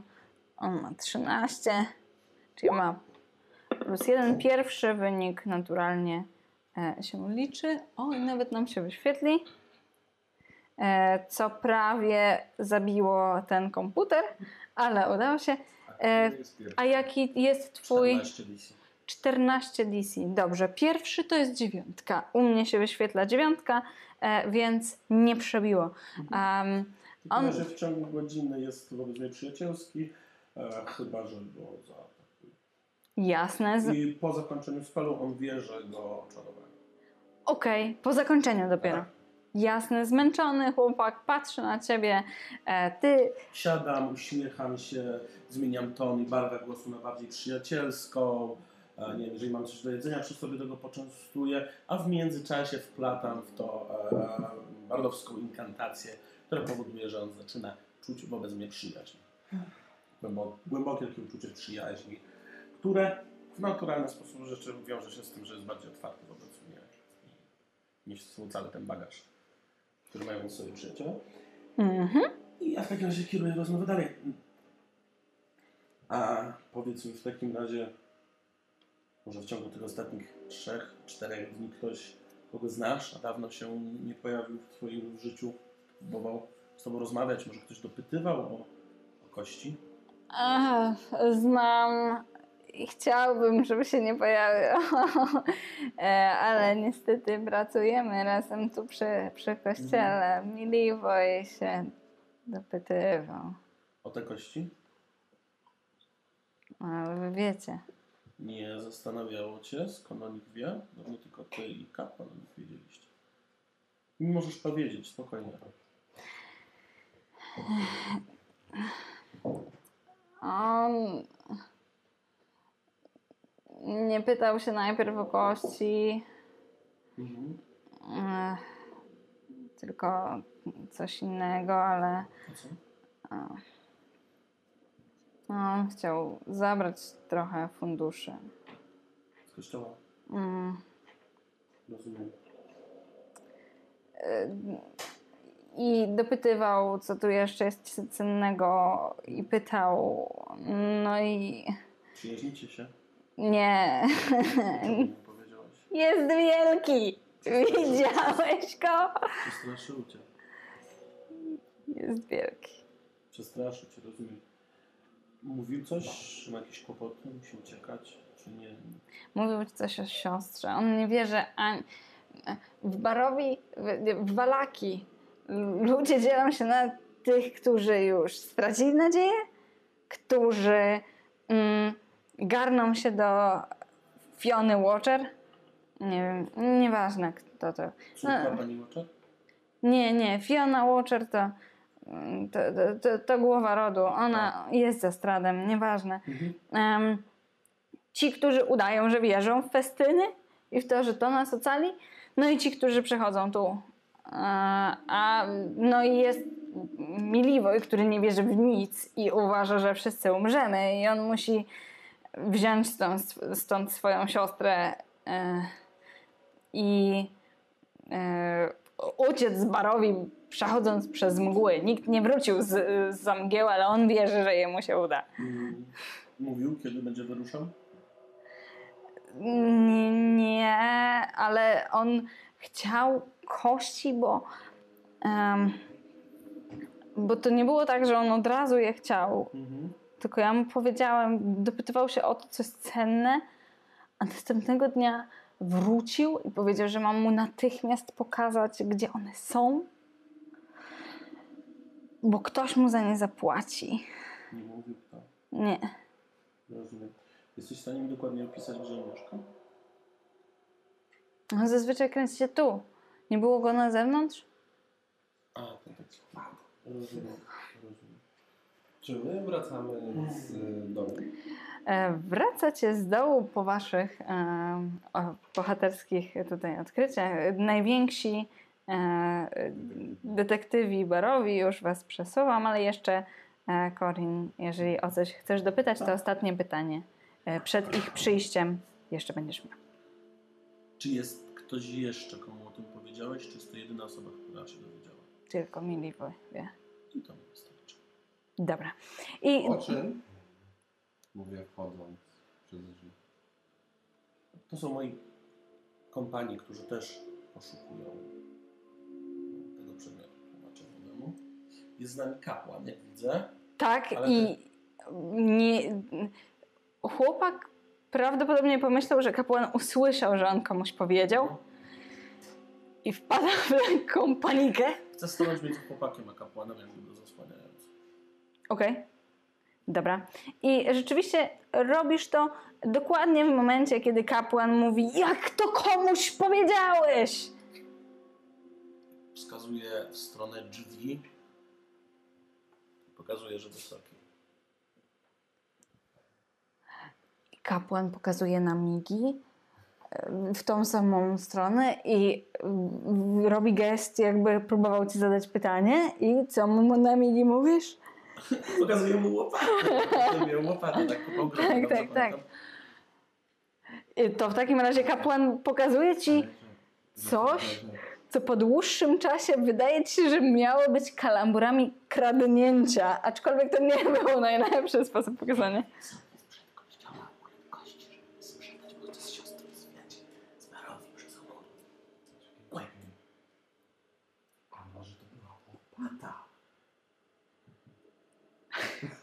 Teraz wszystko zaczyna mieć sens w waszych głowach. Dobra. I patrzę na ręce. Skąd tygrys miałby mieć łopatę? Tygrys. Kapłan.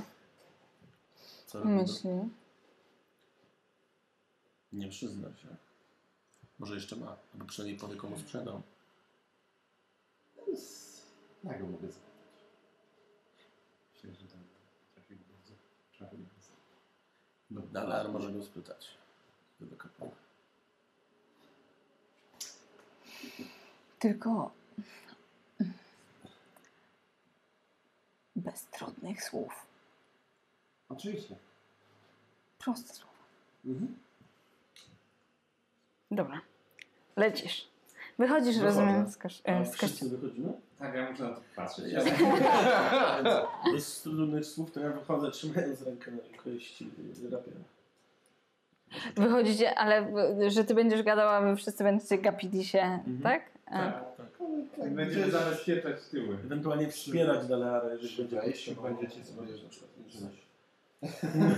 oczywiście gdyby Dalear stwierdził, że chce użyć zastraszania, że ze swoją ekipą tutaj już jest, no to nie jest. Dobrze, wy wychodzicie przed kościół, ale rozumiem, że trzymacie się jeszcze blisko wejścia, a ty, Dalearze... Staram się, przepraszam, wyglądam się dookoła kościoła w tym momencie, jakie są drogi ucieczki, gdyby młody spróbował uciekać. Jasne, żeby już odciąć ewentualnie. Już pokazuję.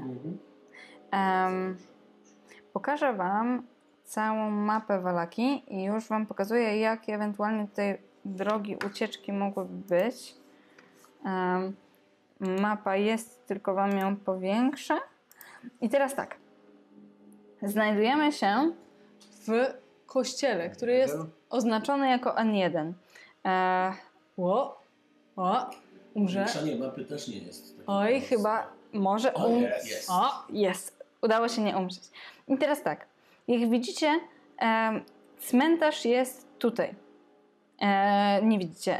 Cmentarz jest ogrodzony, a wy znajdujecie się od strony tej dróżki, która jest na dole, nie? Pod N1, czyli kościół macie przed sobą, kościół przylega bezpośrednio do drewnianej palisady. Dróżka, która do tego kościoła prowadzi, leci albo w stronę wejścia do miasta, które jest bliżej obozu Wistani i elfów. To jest to miejsce, ta brama, przez którą przedostał się tygrys. Albo ewentualnie można pobiec w drugą stronę, przebiec prawie przez całe Vallaki, aby dobiec do bramy, która jest ze wschodu. I to jest ta brama, którą wjeżdżaliście. Do miasta jest jeszcze jedna brama, którą widzieliście. To jest brama, która wychodzi na olbrzymie jezioro, przy którym leży Vallaki.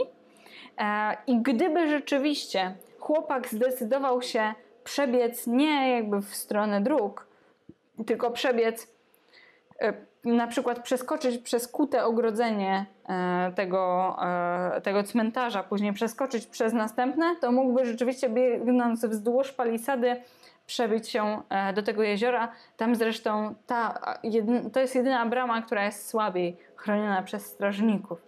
No ewentualnie mógłby próbować przeskoczyć albo jakoś drapać się na palisadę z jednej lub też z drugiej strony. Jak widzicie, kościół jest tuż przy palisadzie, więc mógłby pobiec na północ bezpośrednio i próbować się przez nią przedostać, albo na południe też bezpośrednio, czyli jakby na wskroś drogi i starać się tamtędy przejść, ale palisada jest dość wysoka. To jest bardzo mało prawdopodobne, żeby on jakby dobiegł do niej i wdrapał się po niej szybciej niż wy dobiegniecie do niego i go ściągniecie. Tak wygląda ta sytuacja. Więc pytanie, czy to jakoś definiuje wasze działania teraz, czy wy się jednak inaczej ustawiacie, bo jak widzicie, drogę zostawiacie niechronioną. W takim razie ja obstawiam drogę i ewentualnie Korinowi sugeruję, że może tam na stronę palisady może ochranić. Tak też zrobię. Okej, czyli ty jakby wychodzisz na drogę, a Korin przy palisadzie, jak blisko palisady? W sensie rozumiem, że nie oddalasz się od kościółka. Nie, no mam go na oku, tak, będę widział, w którą stronę ucieka. Dobrze. Po prostu jakby za kościołem, tak od strony palisady, ale po tej stronie, żeby go widzieć. No. Za kościołem? Znaczy no od strony palisady. Od strony cmentarz. Tam jest cały cmentarz, to prawda, ale albo możesz stanąć, tutaj? Nie wiem, czy się widzisz? I nie. Już za daleko. na rogu kościoła. No coś ten deseń. Coś ten deseń? Dasz poglądać śródgroby. Wspaniale. Tak. Taka z cmentarzami. No i on jest w dziurze, nie? Aha. Podchodzę. On tą dziurę ma już na tyle kompetentnie wykopaną, że jest nad jego głową. No, tam sobie. Mhm. Podchodząc, wykonuje dosyć charakterystyczny dla mnie ruch. Ręką rzucając zaklęcie na niego, zaklęcie Friends, które przez najbliższą minutę powoduje, że no, jest przychylniejszy. Nie? Trochę to jak samo to zaklęcie, którego użył Korin. Nie to samo. Korin użył Charm Person. Okay. I to działa przez godzinę. Friends jest o wiele mniej efektowne. Działa tylko przez minutę i no, jest raczej taką sztuczką niż całym zaklęciem. Tak. Dobra. Więc rzucam to zaklęcie i zaczynam. Witaj, przyjacielu. Słyszałem, że tutaj jest jakaś relikwia w tym kościele. Kości świętego Andrala. On podnosi na ciebie głowę. Widzisz, że wygląda jakby się trochę spłoszył. Mówi do ciebie, tajne. No tak. Ale... No chodź tu. Dobra, wskakuję. Wskakujesz? Wskakuję. Dobra. A można je gdzieś zobaczyć? Bo ja bym chciał je zobaczyć. Wiesz, gdzie one są? Nie ma. Jak to nie ma? Jak to no, nie ma. Są? To gdzie je można zobaczyć? Za późno. Co? Jak to za późno? To gdzie one teraz są? No już. Poszły. Ale dokąd? Bo ja naprawdę chciałbym je zobaczyć. Nie wiem.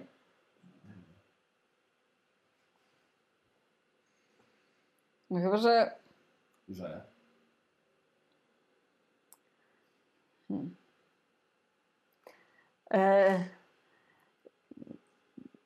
Widzisz, że on próbuje wymyślić coś jakieś sprytne ułożenie tego zdania, ale w końcu się poddaje im.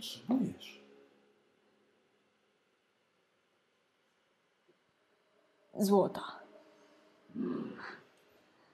Oczywiście. Generalnie widzisz ulgę, że na jego twarzy, że tobie się udało to ułożyć. Poczekaj. Policzę tylko. Zaczynam wymawiać słowa w dziwnym języku, nieznanym jemu. Okay. Naprawdę sztuczką prestidigitation tworzy iluzję monet na moim ręku. To jest country? Tak. Okej, dobra. I jak dokładnie to brzmi? Tworzysz iluzję, ona jest i wzrokowa i... Tak, ona jest wyczuwalna, to ona ma fakturę, ale nie trwa specjalnie długo. Ja ją mogę podtrzymywać przez chwilę, ale tak naprawdę pewnie jak odejdę i przestanę się na niej skupiać, to ona się rozproszy. Czy wykonuje się jakikolwiek rzut, czy po prostu ona wchodzi? Nie, to jest taka sztuczka, która... Może ewentualnie chyba on rzucić na to, czy orientuje się, że to jest tylko sztuczka. Tak jak chciał powiedzieć iluzję. A to jest, przepraszam, saving throw na co? To jest saving throw? Albo insight? Aha. Perception pewnie. Perception, insight. Perception i insight brzmią jak umiejętności, których nie ma na wysokim poziomie. Więc w odróżnieniu do naszych wspaniałych detektywów z Barowi, on wyciąga dłoń. Widzi tylko błyski. O. Elf to bogaty. Tu poza miastem, czy tutaj w mieście? Bo ja tu nie widziałem żadnej w mieście. Czekaj. Mówiliście na na insight. Insight jest na inta, czy na wisdom? Na wisdom. Dobrze, jak zwykle. Pierwszy pierwszy rzut i ja wam powiem, który jest pierwszy. Ja wam powiem, u mnie on się wyświetla na czacie po prostu, który jest schowany w tym momencie. Pierwsza jest 15. On ma -3. O, nie. Aha. Się. Ja mam 14. Prawda? 14, dobra. On nawet, widzisz, że próbuje gryźć tą monetę i zastanawiasz, czy ta iluzja da radę, ale najwyraźniej dała. On zaciera ręce i mówi, ale nie wiem, czy jeszcze są tam. Wanderwurt. A jak wyglądał? Trumny sprzedaje. Tu sklep ma. A, elf. Nie stąd. Elfy nie mogą wchodzić do miasta. Ty chowaj to. Już, tak. I przykrywam tak końcówki uszu, tak jak chciał, żeby schować. Sam, tak. Może ewentualnie zamknąć oczy, wtedy znikniesz. To jest mniej więcej ten poziom.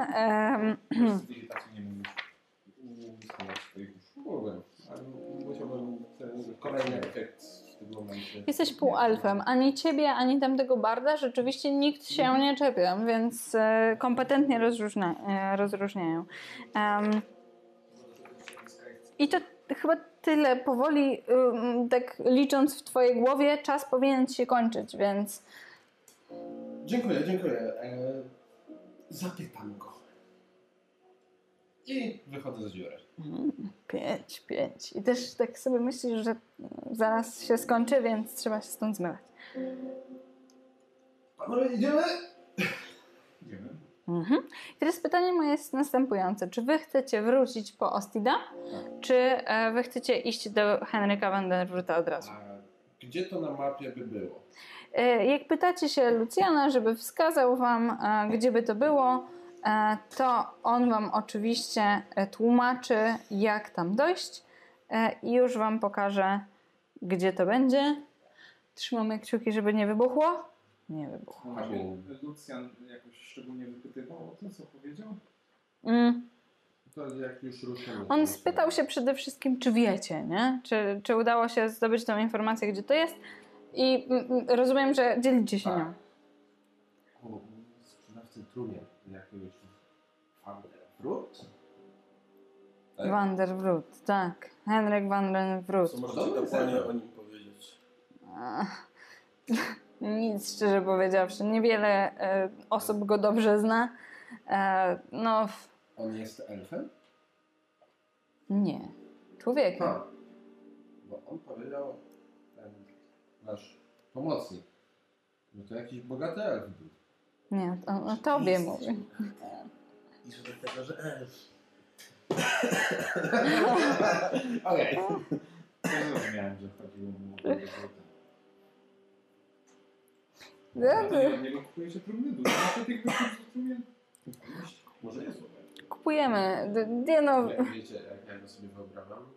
Tego takiego typowego grafarza z lusterni, który podchodzi i zaczyna ci robić wymiary jeszcze jak żyjesz. Widzieliśmy go. W sensie ja go widziałem kilkakrotnie. To nie jest tak, że jest jakąś postacią mistyczną, tylko mało mówi, trzyma się z dala. Generalnie najlepiej, jakbyś przyszedł, kupił drumne, wszystkie są i tak prawie takie same i poszedł. Wykonał mi ławy, całkiem kompetentnie, więc to miłe, ale od dłuższego czasu go nie widziałem. 3 dni? Przynajmniej.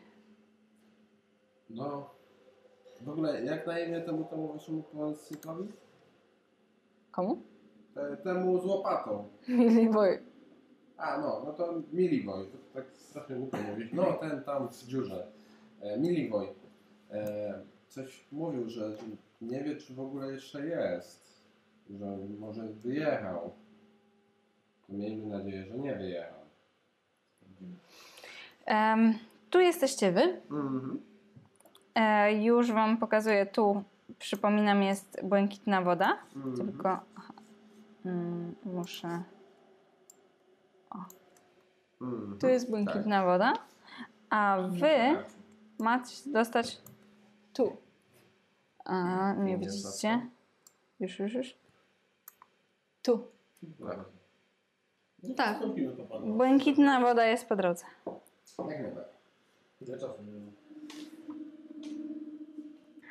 W jedną, w drugą stronę to jest naprawdę z kilka minut, 15. Sama rozmowa i no z godzina przynajmniej. No. No, spokojnie. Myślę, że spokojnie. Się nie paliło jakoś szczególnie.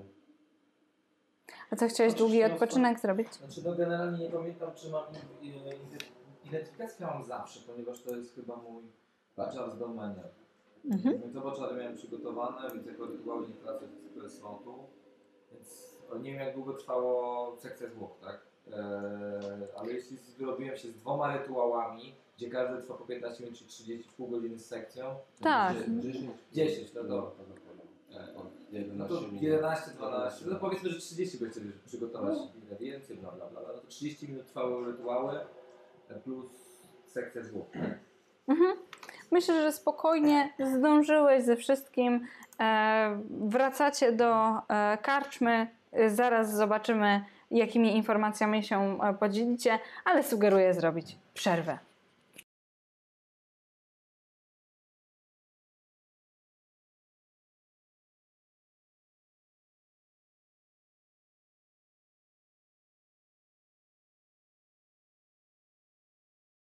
Błękitna woda.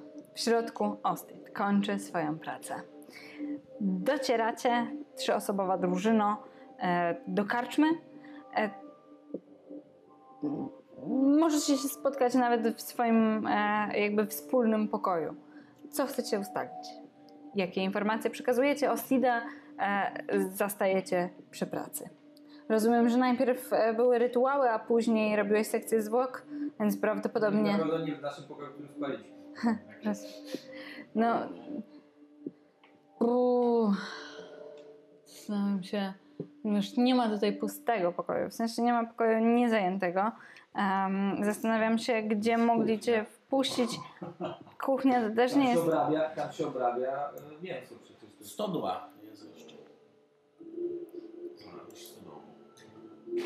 Jest, to prawda. Ja wcześniej w latach wykonałem wszystko, to potem mówiłem wcześniej z powrotem. Boże, to jest takie samo mięso jak zwłoki krowy. Krowy oczywiście. Ale spokój sobie sam. Dobra. Przenieśmy was w takim razie. Tam, gdzie rzeczywiście mogłeś Ostidzie wykonywać swoje działania. Jeżeli chcesz, żeby była to kuchnia, to rzeczywiście po rozmowie... Nie chcę, żeby to była kuchnia. Nie ma pustego pokoju, więc to niestety musi być zdecydowanie kuchnia. Już nas tam przenoszę.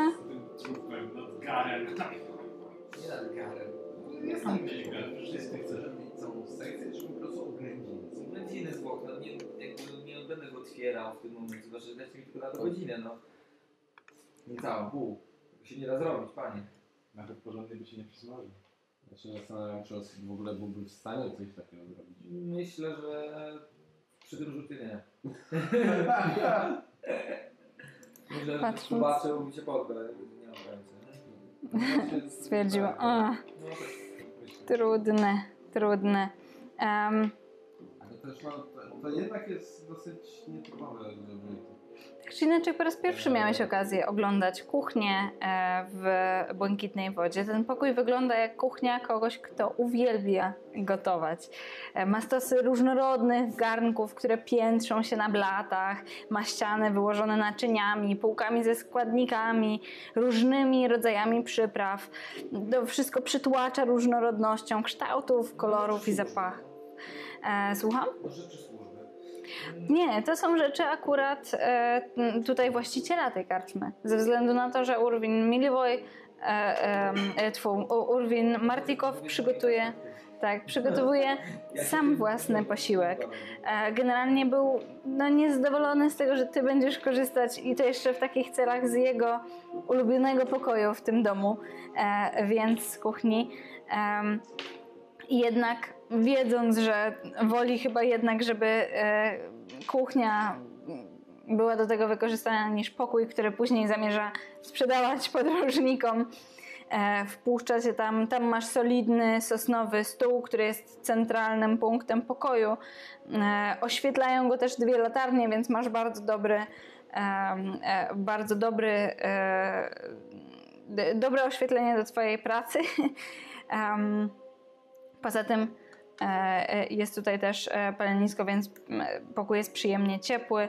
Gdy tylko docieracie, wskazują wam miejsce, w którym w tym momencie możecie zastać Ostida.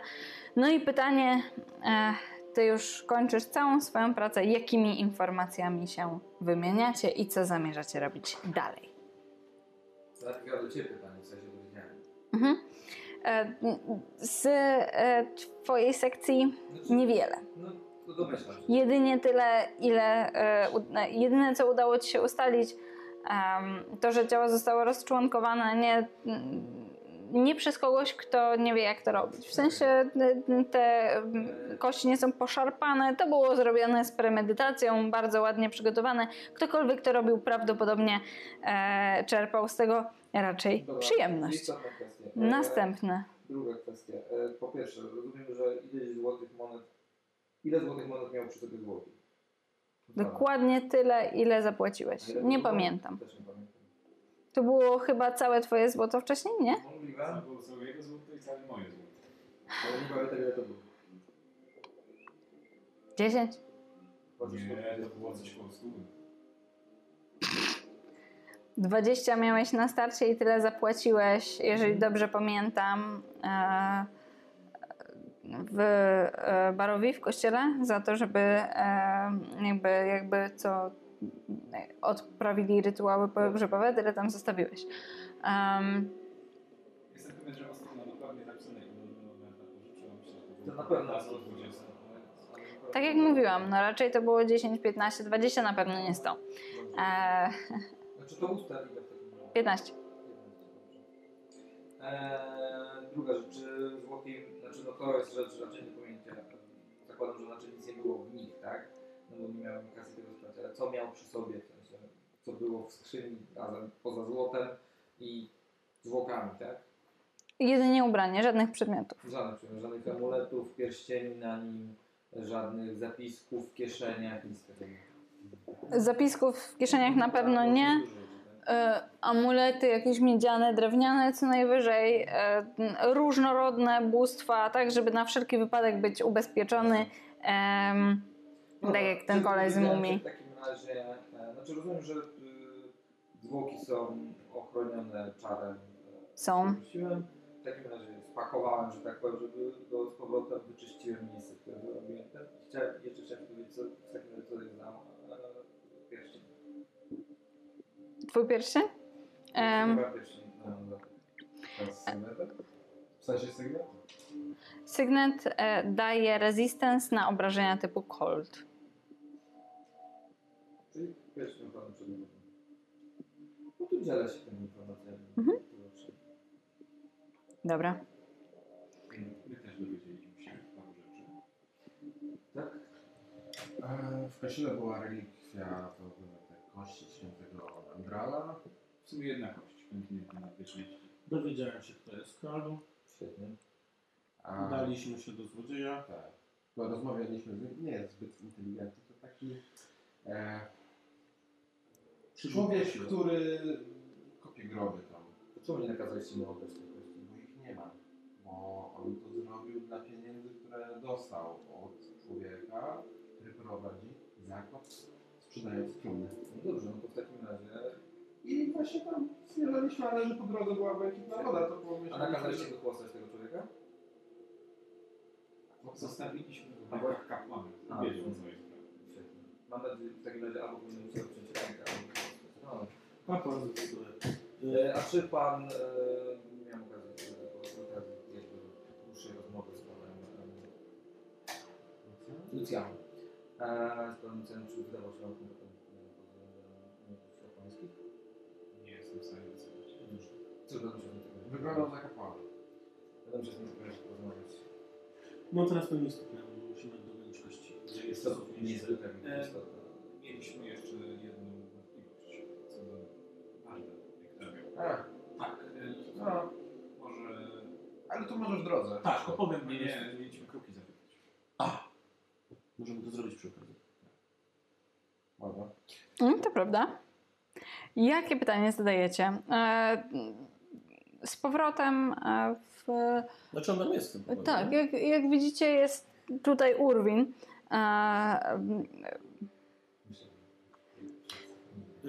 Wiesz co? Zagram otwarte karty. Opowiem mu o wszystkim. Znaczy, także o przeszukaniu pokoju. Okej. Okay. Przypominam aspekt, że Esmeralda jest mi pisana przez kartę, tak? Ale mówisz też o tym, że ona tutaj była? Wiesz co, nie. Powiem, że dostałem informację od kogoś, że on może być podejrzany i że przeprowadziłem takie śledztwo na własną rękę. Okej. Okay. Bo podejrzewam, że może mieć konotację ze stranem. Zrobiłem to dla dobra sprawy. Nie ukradłem nic, nie znalazłem nic niebezpiecznego w pokoju. Ten nieznajomy jest z nami przynajmniej od 2 tygodni. Zauważyłem, że ma bardzo ciekawy rytm dnia.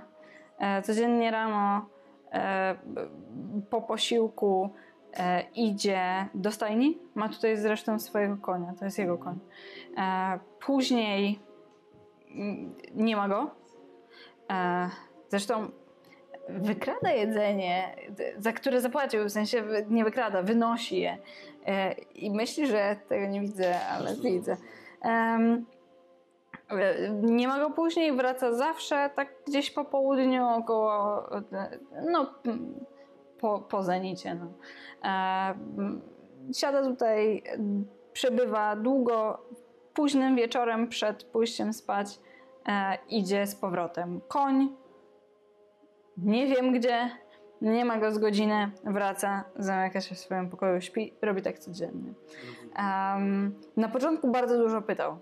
O mnie, Danikę, naszych chłopaków. To jest zawsze najtrudniejsze, bo oni, no, to dzieciaki, no, trudno im trzymać język z zębami, więc... Nie rozumiem. Obiecali mi, że nie mówili nic o stowarzyszeniu. Nie wiem, czy tak było. Tak czy inaczej, rzeczywiście on prowadzi jakieś śledztwo. To jestem w stanie powiedzieć na pewno. Coś się zgadza, że coś jest nie tak. Pytanie tylko po czyjej stronie. No prawda, on generalnie raczej słucha niż mówi. Pytanie o niego powoduje, że opowiada historyjki, które są raczej niestworzone. Jak każdy bard. Co raczej wskazywało, że nie jest super. Korin uśmiechnął się tylko i uznał, że nie słyszy. Ruszamy dalej? Jakie mam bardzo trudne? Wczesne. Dobrze, do powiedzmy tak jak każdy.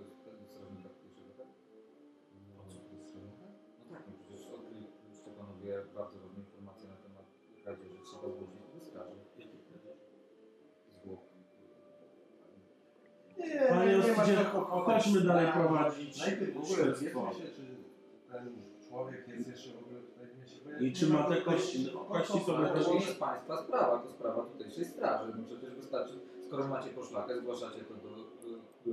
Zgłoś też panie Ostidzie z straży, że pan Strahd próbuje wszystkich zabić. Na pewno straż w tym pomoże. Ale panie, nie proszę się na mnie denerwować. Panie Ostidzie, proszę myśleć nie prawem, a głową. Nie mam nic do zrobienia z tymi kośćmi, więc nie wiem dlaczego mam ich szukać. Mam ważniejszą sprawę. Dobrze, możemy ruszać? Ruszajmy. Ruszajmy. A panie Ostidzie, może pan pójść do straży. One przydadzą wszystko. Urwin widząc u was poruszenie, doskonale wie, jako że jakby nie jedną ekipę podróżników przeżył, że w momencie jak ekipa się rozdziela, to nie jest. Najczęściej jakby utrudnia to ich chronienie. Podnosi ręce, mówi: główny plac jest po drodze, tam będzie najwięcej strażników, więc... No dobrze, no to panowie będą w stanie zgłosić. A co mieliśmy zgłosić? Pozerstwo? Sprzedawca to nie tak, to trzeba ich namalować, to może zrobił to chłopak od łopaty. A to nie chłopak jest nam teraz potrzebny. Bo na przedmiot, prawda? Stosował go. No co, nie na przedmiot. Wiecie pan, to sprawa jest skomplikowana. Strasznie nie rozwiąże tak szybko jak my. Ale nadal nie rozumiem, czego szukać wielkości. Bo mogą pomóc was. A poza tym poprosił was o to, jest Lucjan. A wydaje się, że całkiem zrobię człowiek, więc no. A? A nie? No i jeżeli kości pomagają miastu, to jest istotne, tak? Dobrze, proszę. A gdzie ruszasz z nimi? Myślę, że na pewno mi się przejdzie, bo spędzę czasu sam na sam. Z tego trupa już nic nie wyciągniesz. No, muszę dowiedzieć, co tam jest specjalne. Czy chcesz to robić w taki sam sposób, jak co? Nie, przez sekcję? Muszę z nim porozmawiać, no po prostu. Cóż, zdecydowanie Lucjan będzie ci bardziej przychylny, jeżeli pomożesz w jego sprawie. To jest... No, jak wolisz, to jest twoja decyzja. Czy idziesz z resztą drużyny, czy po prostu mam opisywać osobno? Nie zakażę żadną drużynę. Czyli ty idziesz do kościoła, tak? No, muszę po prostu wiedzieć, ile was umieścić na mapie i gdzie iść pierwszy. Nie, no nie byłem sami. Tak. No, no. Dobrze, trzech... Jeszcze zostaje, nie mam po co się kręcić. Czyli nic nie robisz? Czekam, no. Spisuję księgę. Trzech idzie do tak. tego. Ty nie robisz nic, tak? Dobrze. Wy zbliżacie się do sklepu. Już was przenoszę. Już wam mówię, co tam się znajduje. Niech ja tylko ustawię wam kamerę, tak żebyście lepiej widzieli i usunę stąd Ostida.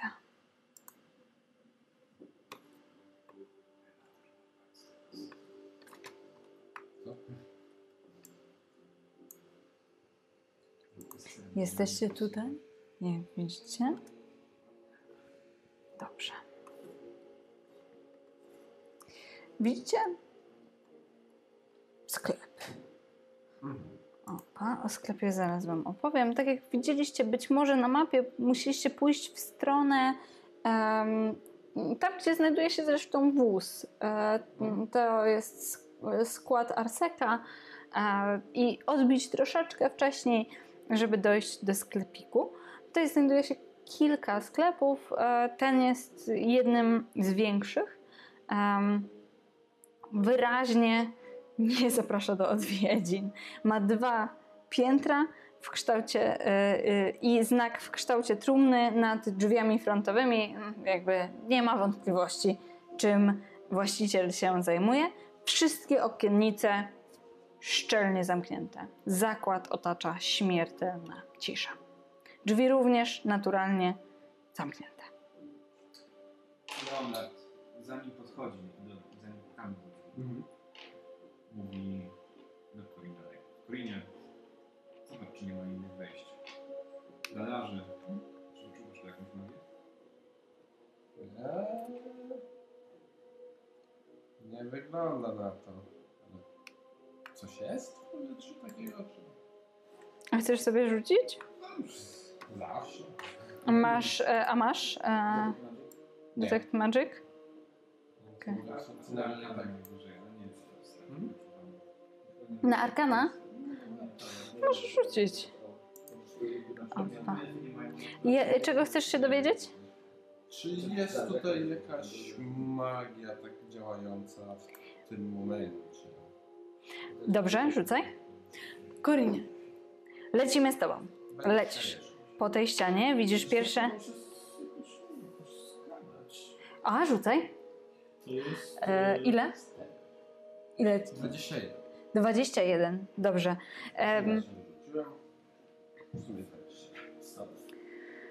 Nie widzisz magii, która tutaj mogłaby się zbierać. Twój wzrok przyciągnął trochę inny sklep, który też znajduje się w okolicy. To jest z oddali widzisz też szyld, że to jest sklep z zabawkami. To są zabawki Blińskiego. I widzisz wielką ozdobny znak jak nie cieszy, to nie Bliński. Ale jesteście oddaleni od tego sklepu. Stamtąd masz jakieś takie poczucie, że coś się przyciąga, ale jednak tutaj głucho. Suma 16. 16, dobrze. W takim razie bezszelestnie przekradasz się przez chaszcze i krzaki, które otaczają ten nieco zapuszczony przybytek. Chciałbym zajrzeć przez okno. Wszystkie są szczelnie zamknięte tymi drewnianymi zasłonami, więc wewnątrz pewnie jest dość ciemno. Idziesz najpierw na tą ścianę i widzisz pierwsze, drugie, trzecie okno zamknięte. Już ci to pokazuję. Opa. I zatrzymujesz się przy drugim wejściu. Rzeczywiście Leonard miał rację. Tutaj drugie wejście jest. Hop. Ono też jest zamknięte. Nasłuchujesz, no to rzucaj. Percepcja. To będzie moment, kiedy zapukam. 11. 11 na razie. 11? Mhm. Dobrze. Głucha cisza. Zapukałeś. No głucha cisza i pukanie Leonarda, który rozlega się wewnątrz. A słyszymy pukanie, tak? Wstrzymam się przy tych dniach. Stanę na rogu budynku i tam się wstrzymam. Na rogu. Chcę po prostu rzucić okiem, co jest jakieś. Dobrze, tam jest same okna. No, poczekam, Pukasz? Tak. Halo? Przez jakiś czas cisza. Odejdźcie! Halo? Jest tam kto? I idźcie, zamknięte! Ale proszę z nami porozmawiać, proszę otworzyć. Zamknięte! Odejdźcie! Ale chwila, a ja bym chciał kupić.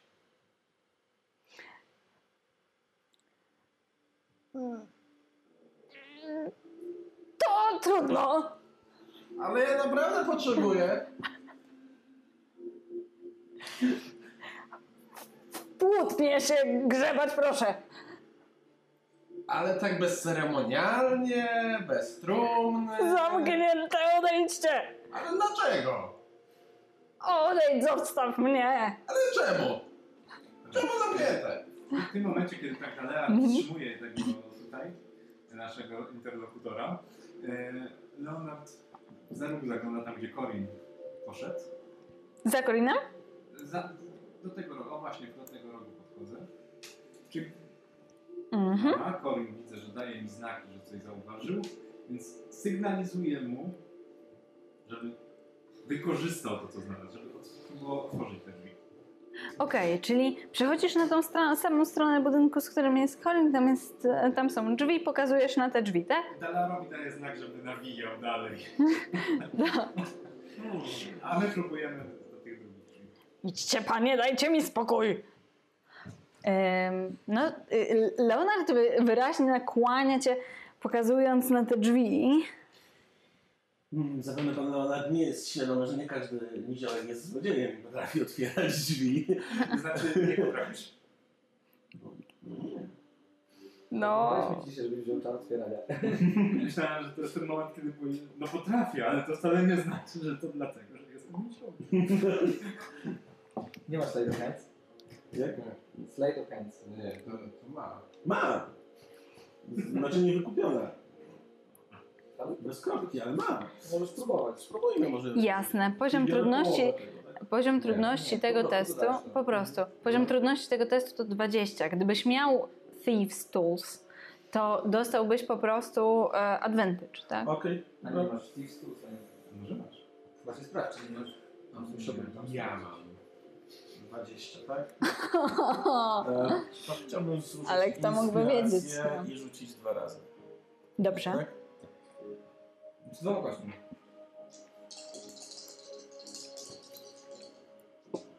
Co ty mówisz do typa? 16 plus 3, 19. O, otarło się. Ale jakbyś sobie wcześniej dał inspirację Barda do tego rzutu. Nie może. Sobie sam. Nie możesz sobie sam dać inspirację Barda. Ale jest. Ale czekaj, ale ma guidance mu sobie dać. Bo ma cantrip guidance. A nie mam wesoł. No, szkoda, że nie było z nami kapłana.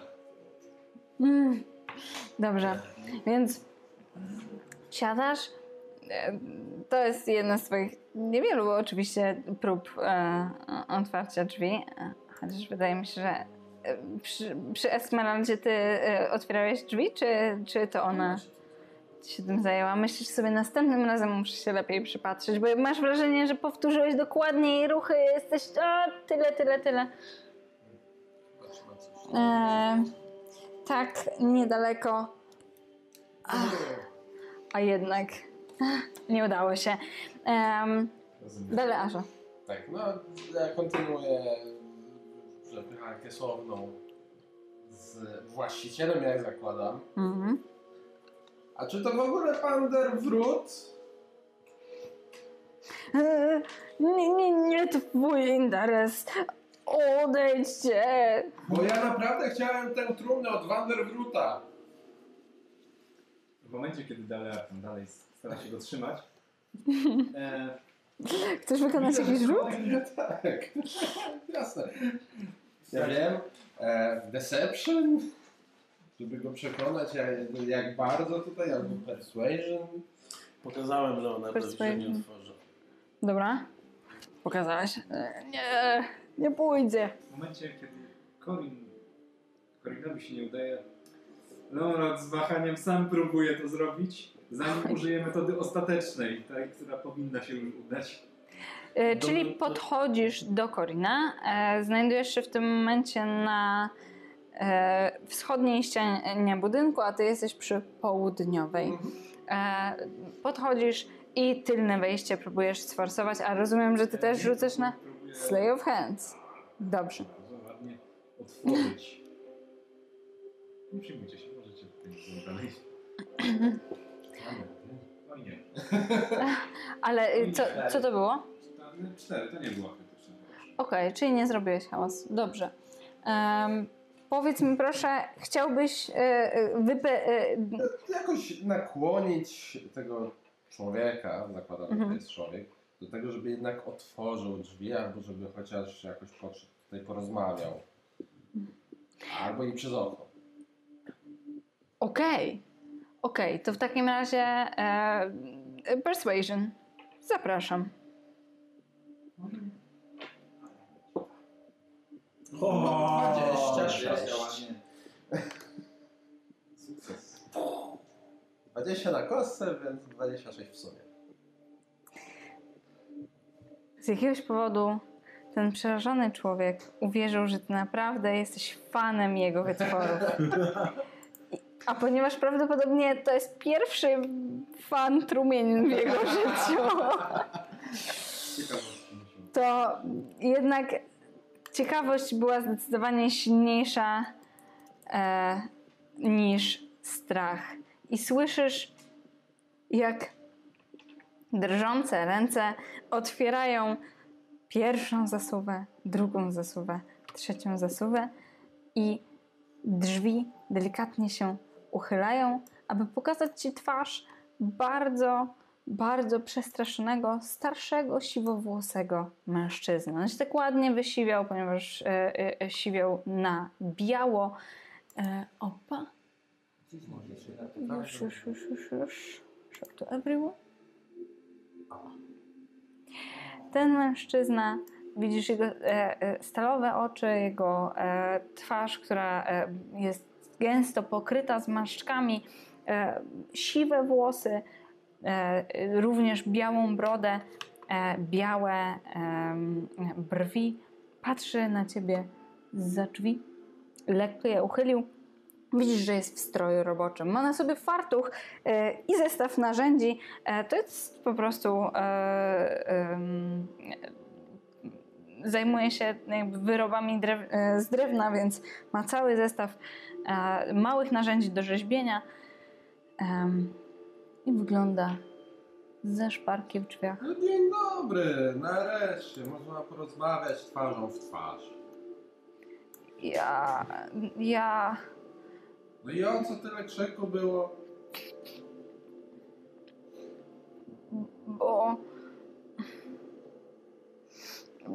Bo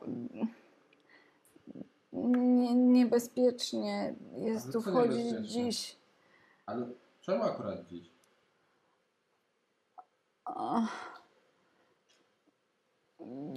Ja nie mogę wpuszczać nikogo, on mi zabronił, przepraszam. Ja po prostu... Ale kto? Ja naprawdę chciałem z panem dzisiaj porozmawiać. No czemu? Kto panu zabronił rozmawiać z ludźmi dzisiaj? No dobra, z półelfami. Czy słyszymy, że nie wszedł? Prawdopodobnie słyszycie. Tak, myślę, że tak. Wobec braku naszych sukcesów zawracamy. Skoro drzwi są otwarte? Widzicie, że do tych drzwi, do których wy podchodziliście, też generalnie dróżka jest, więc też jest prawdopodobnie wejście, którym można by było dostać się do środka i nie jest to gdzieś tam tylne, nieoficjalne wejście, tak czy inaczej. No trudno tutaj w ogóle cokolwiek od siebie odróżnić, jak wszystkie okiennice są zabite na głucho. I mężczyzna uchylił drzwi trochę mocniej, tylko niech ja to oddam. Tylko nie, że wyjdziemy nagle z zamilkła jego domu, nie? Jasne, jasne, tak. Zresztą nie jest jego dom tylko i wyłącznie, ale to jest sklep, nie? No tak, ktoś to żeby przestraszyć. On nie zwraca uwagi specjalnie na was, on zwraca przede wszystkim uwagę na Andalara, który tutaj go przekonał do tego, żeby jednak spróbować zaufać. On patrzy, mówi: panie, ja panu nowej trumny na razie nie zrobię, bo ja nie mogę, ja wam tyle do zrobienia. Ale czemu tyle do zrobienia? O co chodzi? Co tu się dzieje? Ja nie mogę tutaj nikogo wpuszczać. Ale dlaczego? Bo mi zabronili. Ale kto? Ja panu nie bronię. Kolega panu nie broni. Kto tu panu broni? Strahd von Zarovich. Ale on tutaj w ogóle zagląda? Zaglądnął. Dawno? Ale ojej, to brzmi jakby, to nie wiem, wpadł na herbatkę wczoraj? Nie. Kieliszek wina? On ma plan, kazał mi go wykonać. Ale co to za plan? Przecież jego tutaj nie ma. Może porozmawiamy na spokojnie w środku. Może być każdym, Dobry. Może być też panem. On zmieniał swoją postać. Czemu wszyscy mnie oskarżają o bycie Strahdem? Pokazuje... Bo jest pan podobny. Ale ja go nie lubię nawet. Pokazuje ten sygnet. Przyszliście z duchem? On się cofa, bierze krzesełko i wystawia nóżki w moją stronę. Kim jesteś, zjawo? Nie, my przybyliśmy niedawno do Barowi, tutaj do tej krainy. Jego przodek był w zakonie. Jestem Leon. I nie pochodzi z Barowi. To tak, więc pan jest żywy? Ja nie bardzo. My też. Tak, oni też. Może pan sprawdzić.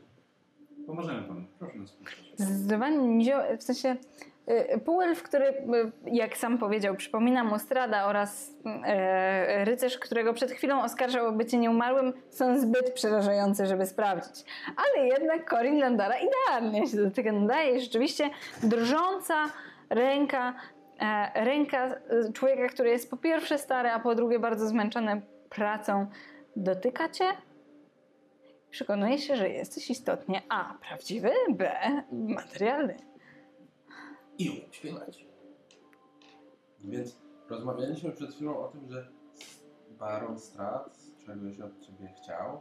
Możemy porozmawiać w środku, ja nie chcę, żebyśmy wystarczyli. Nie w środku, dobrze, nie w środku. Dobrze, porozmawiamy nie tutaj, dobrze.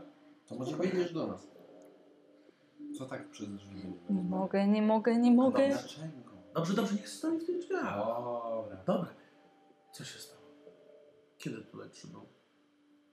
Z ciebie? Kilka dni temu. I co ci zlecił? Nie mogę powiedzieć. Nie mogę, bo mnie zabije. Zabije mnie. Dobrze. Nie mogę. Pójdźcie stąd. Spokojnie, pamiętaj. Idźcie. Jesteśmy twoimi przyjaciółmi. Teraz powinien rzucić sobie na listę. Nice. Jak zda. Mam plus 3 za bycie siłym. Nie wiem. Dobrze. Wisdom? Wisdom. Testa 14. Się teraz nie aktywowały te kostki mistrzego. Który pierwszy? Piątka.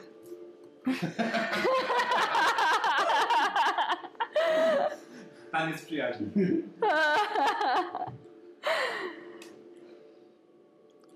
Widzisz, że jego twarz się wygładza. Już nie jest aż tak przerażony. Mówi ci: Panu ja powiem, ale ja nie jestem złym człowiekiem. Ja po prostu... Potem w trakcie, jak on tak zaczyna z Korinem rozmawiać, ja zaglądam mu gdzieś tam nad ramieniem.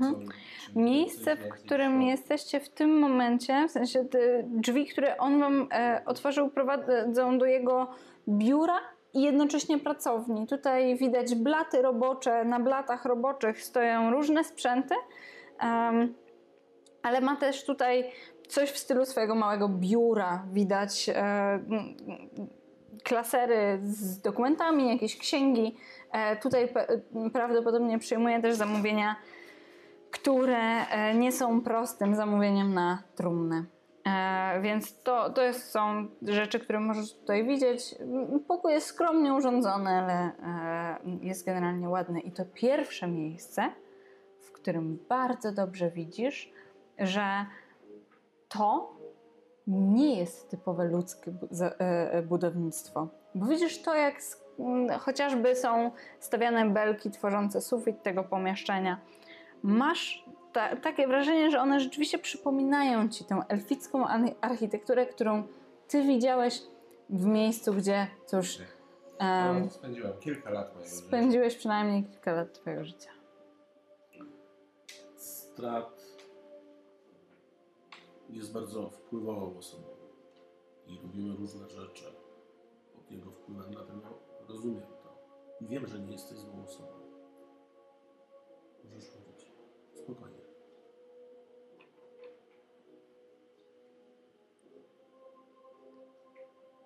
Kupiłem dla niego te kości. Powiedział, że mam zdobyć jakieś kości. I ten chłopak młody, co lubi sobie popić, też mówił o jakichś kościach. I mu zapłaciłem. I mam je. Co masz z tym zrobić? Mam je mieć. Żeby nie były tam. Mówiłeś też, że masz coś wykonać na sprawę. To wszystko poza...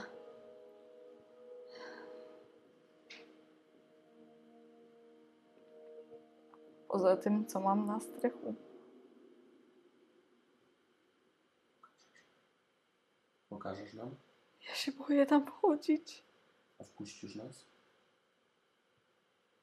Ja się nie boję.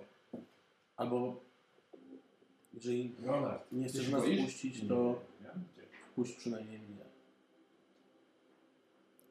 Pana tak.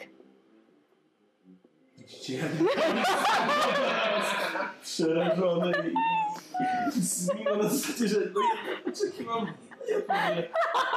No zniknij się człowieku, jego samego chcesz nam wysłać? Dobrze, dobrze. Ale to tam jest coś strasznego? Nie. Bo jak tak? No może nie posyłaj jego samego. On jest naszym przyjacielem. Widzisz, że Korin po pierwszym... Korin... Czekaj, czy chcesz tam wejść sam? Tak! To ja ci powiem nie. Jeżeli on chce wpuścić tylko jego, to Leonard jakby przejmie inicjatywę. Panie Henryku, sprawa wygląda tak. To, że tu jesteśmy, znaczy, że my wiemy. Noga w drzwi. To, że my wiemy o kościach, znaczy, że Kościół też żyje o kościach. Może nam albo Pan pomóc w tej chwili i jak najbardziej pomożemy wówczas Panu dowodnić, że nie jest Pan złym człowiekiem. Albo może narazić się Pan kapłanom Pana Świtu. Rzucaj Intimidation, masz przewagę na tym rzucie. Jest napisane, że jeżeli kompanii zaatakują, fighting it. Czyli to jeszcze chyba nie Intimidation nie jest fighting. No fighting oznacza combat. Pierwszy rzut 6, a drugi rzut 11. A ile ty masz? Intimidation? Masz jakieś plusy? Aha, czyli 10? Nie, jest 11. Aha, już z efektem 11. Przebijasz się do środka, w sensie to stopa w drzwiach sprawia, że on natychmiast ustępuje, wchodzisz po prostu. On mówi, ja nie jestem złym człowiekiem. Jeżeli chcesz pomóc, zaprowadź nas na strych. Są na górze, tam. Nas na strych. Nie, ja nie wejdę. Dobrze. Ja nie wejdę. Zamknij za nami drzwi i przypilnuj, żeby nikt nie wchodził do tego domu. Mm-hmm.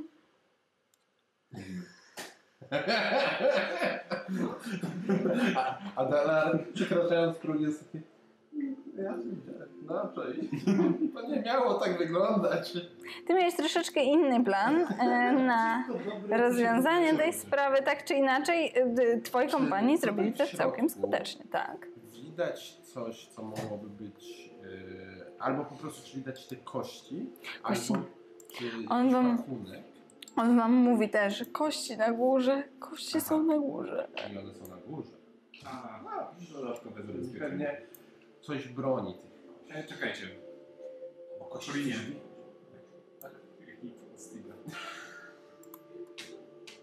Powiedz mu, że jest potrzebne jego wsparcie. No on powiedział, że kości go nie interesują, choć może... Ale to... Nie zamierza zmienić zdania. Ojej. Po raz pierwszy widzicie tak stanowczego Korina. On po prostu patrzy na ciebie, tak jak zazwyczaj jest uśmiechnięty. Teraz z jego twarzy zupełnie zszedł uśmiech. On wyraźnie teraz nadwątlona została jakaś duma niziołka. Nie naciskam. Duma to sprawa wasza. Dobrze. Dalej, poczekacie? Ale ja pójdę po oskidę. Ściągnę go tutaj. Jeżeli Strahd zostawił coś do pilnowania tych kości, to znaczy, że to nie jest przyjazne ani przyjemne. Może się przydać. Wykorzystanie tych kości docelowo odstraszają wszystko, co pan Strahd jest w stanie. Najwyraźniej nie jeżeli nie znajdują się w miejscu. Działają. Henryku! Czy możesz nas poczęstować herbatą?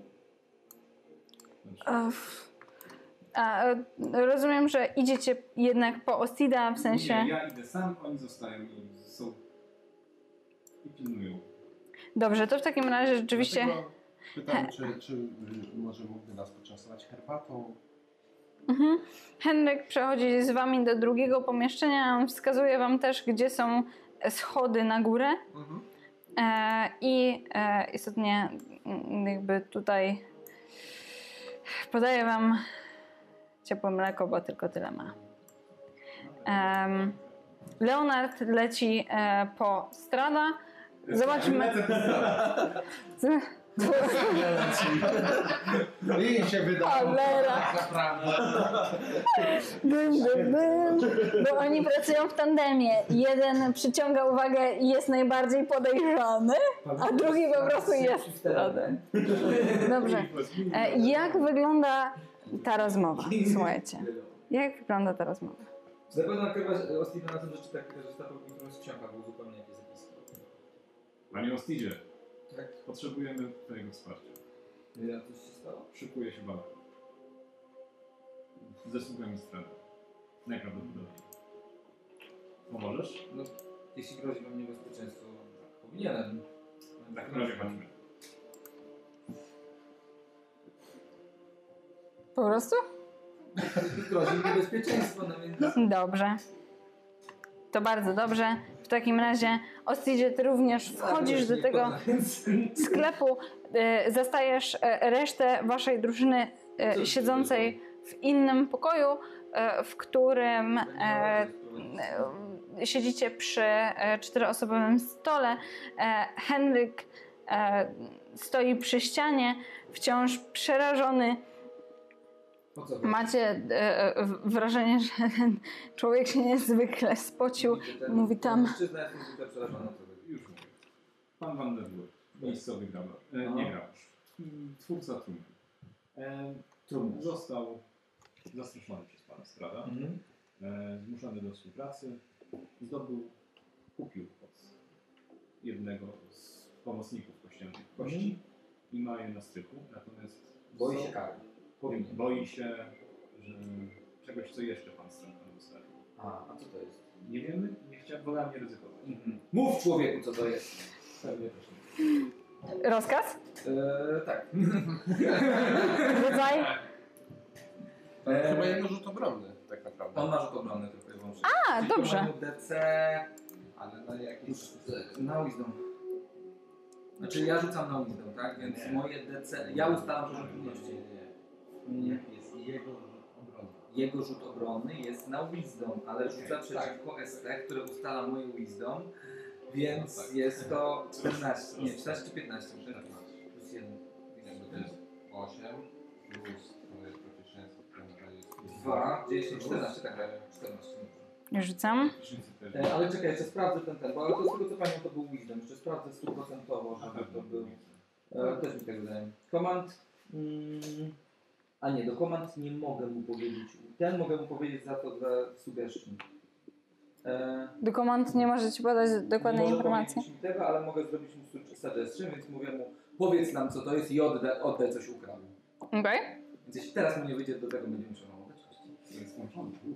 Tak, bo jeśli nie wyjdzie mu, to musi wykonać cały ten, Na przykład mogę w ten sposób kazać mu otworzyć drzwi i tak dalej. Jakbym go widział, więc go widzę. Tak, on z wami jest. Chyba, że to bezpośrednio zagraża jego życiu, a jeżeli jest przekonany, że zagraża, to tego może nie zrobić. To nie oddano, ale potem. Na wcześniejszym rzucie, jakby w momencie jak mówiłeś order, to rzuciłam mu wisdom saving throw, myślę, że możemy go użyć teraz. Na kostkach widzicie 7 i 2. 7 jest pierwszym rzutem, jest niżej niż 14. I Henryk nie ma wyboru, musi ugiąć się pod wolą kapłana, który mówi, rozumiem, jakby twoje wysłowa wzmacnia zdecydowanie Daenerys.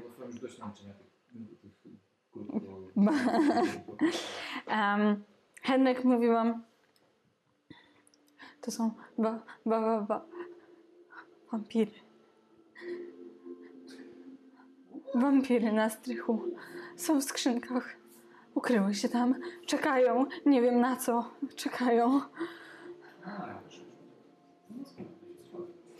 Kości. Nie wejdę tam. Boję się. Nie chcę ginąć. Tam na schodach do góry. Na górze. Na górze jest strych.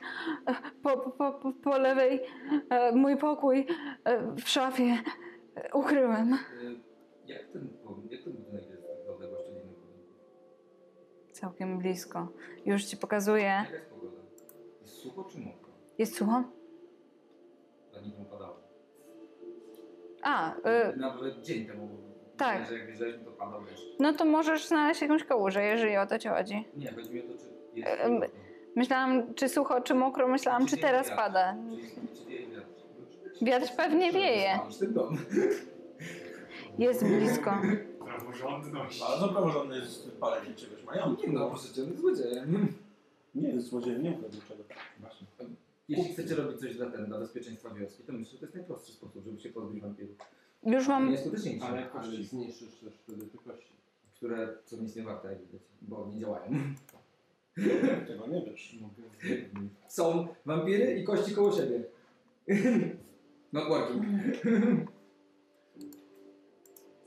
To chyba musimy tam wejść. Okej. Okay. Cyk, proszę bardzo.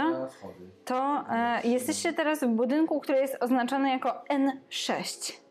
Więc jest to całkiem blisko zabudowy. Tutaj są takie troszeczkę biedniejsze rejony. Nie, tutaj jest też... nie mówię, ja no. Aha, ale to mówię do ciebie, nie? W takim razie, bo ty pytałeś, jak blisko to jest raczej Zapruszy. Tym bardziej, że tutaj jest raczej taka drewniana zabudowa. Niektóre te budynki są z kamienia, nie? Mhm. Może Zapruszyć. Wypalić zło. Jeśli mówimy o kwestii wampirów, to przede wszystkim, jak dobrze wiadomo wszystkim, nam wampiry są niewinne. Tak? Tak. Mieliśmy doświadczenie. Tak. Powiadomimy o tym Strahd? Myślę, że powinniśmy przede wszystkim. Fantastycznie. Jakieś wsparcie by się przydało ze strony, strony Straży. Ponadto i dowodniłoby też... Ty idziesz na schody? Tak. Dobrze, wychodzisz z pokoju, w którym wszyscy się znajdujecie, przechodzisz pewnym krokiem do największego pomieszczenia, które tutaj są, które tutaj jest, i widzisz, że to pomieszczenie jest pełne gotowych trumien. To prawdopodobnie jest główna część sklepu. Tutaj można kupić sobie taką wersję standard. I tutaj też do tego pomieszczenia prowadzą drzwi, do których... Aha, ty nie wiesz. Nie, no, tak czy inaczej, tutaj prowadzą drzwi, tak, które prawdopodobnie... Tam coś próbowali zrobić. Na nie wrócili do mnie, jak udało mi się przekonać tego mężczyznę do otworzenia drzwi. I widzisz też drzwi, które prowadzą na schody. One są otwarte, możesz tędy wejść. Wchodzisz pewnie na schody. Wy to wszystko oczywiście słyszycie. Czy jakoś reagujecie na Dalara, który wyrwał się do przodu? To na co czekacie? Ja idę jako trzeci. Ostidzie, co robisz? Wiedz, że nie zbudujemy gdzieś. Dobrze. Idziesz jako czwarty, czy zostajesz w tym pomieszczeniu? Poczekaj, muszę przypomnieć sobie, jak wyglądał jeden z glifów, bo nie będę ukrywał, rzadko go używam. Otwieram księgę, przypominam sobie, jak wygląda glif Warding Bond. I poczekajcie, panie Dalarze, i wyjmuję kawałek kredy. Boże, no Leonardzie, kawałek kredy i rysuję z tyłu twojego pancerza, rzucam czar Warding Bond, który przez 1 godzinę łączy mnie z tobą. Ty masz rezystans na wszystko, +1 do AC, rezystans na wszystkie ataki, a ja dostaję wszystkie obrażenia, które ty dostaniesz. Na pół. I to jest czar, który nie jest concentration. I to jest mój drugi czar, został jeden czar drugiego poziomu. Dobrze. Ponadto chciałbym... Już przepraszam, tak? Chciałbym również wyrysować drugą runę na drugim ramieniu Leonarda. To jest czar, który będę już podtrzymywał. I mówię tu o Protect from Evil i mówię o nieumarłych. W tym wypadku od tej pory wszyscy nieumarli, którzy będą cię atakować, będą mieli disadvantage na wszystkie rzuty.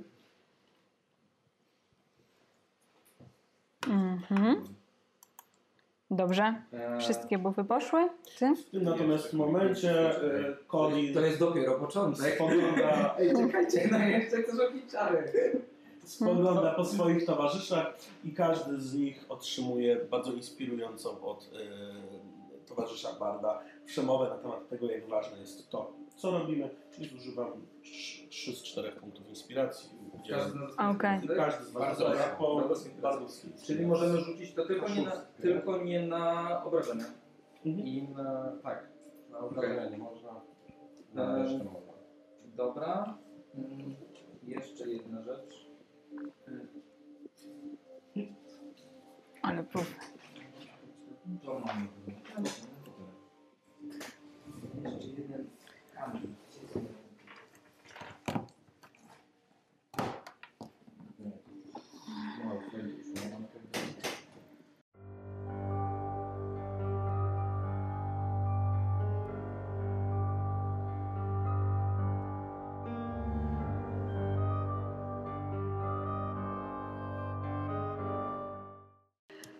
Mówiłeś, że to dopiero początek buffów. Co jeszcze chcecie rzucić na schodach? Już nic. Dobra.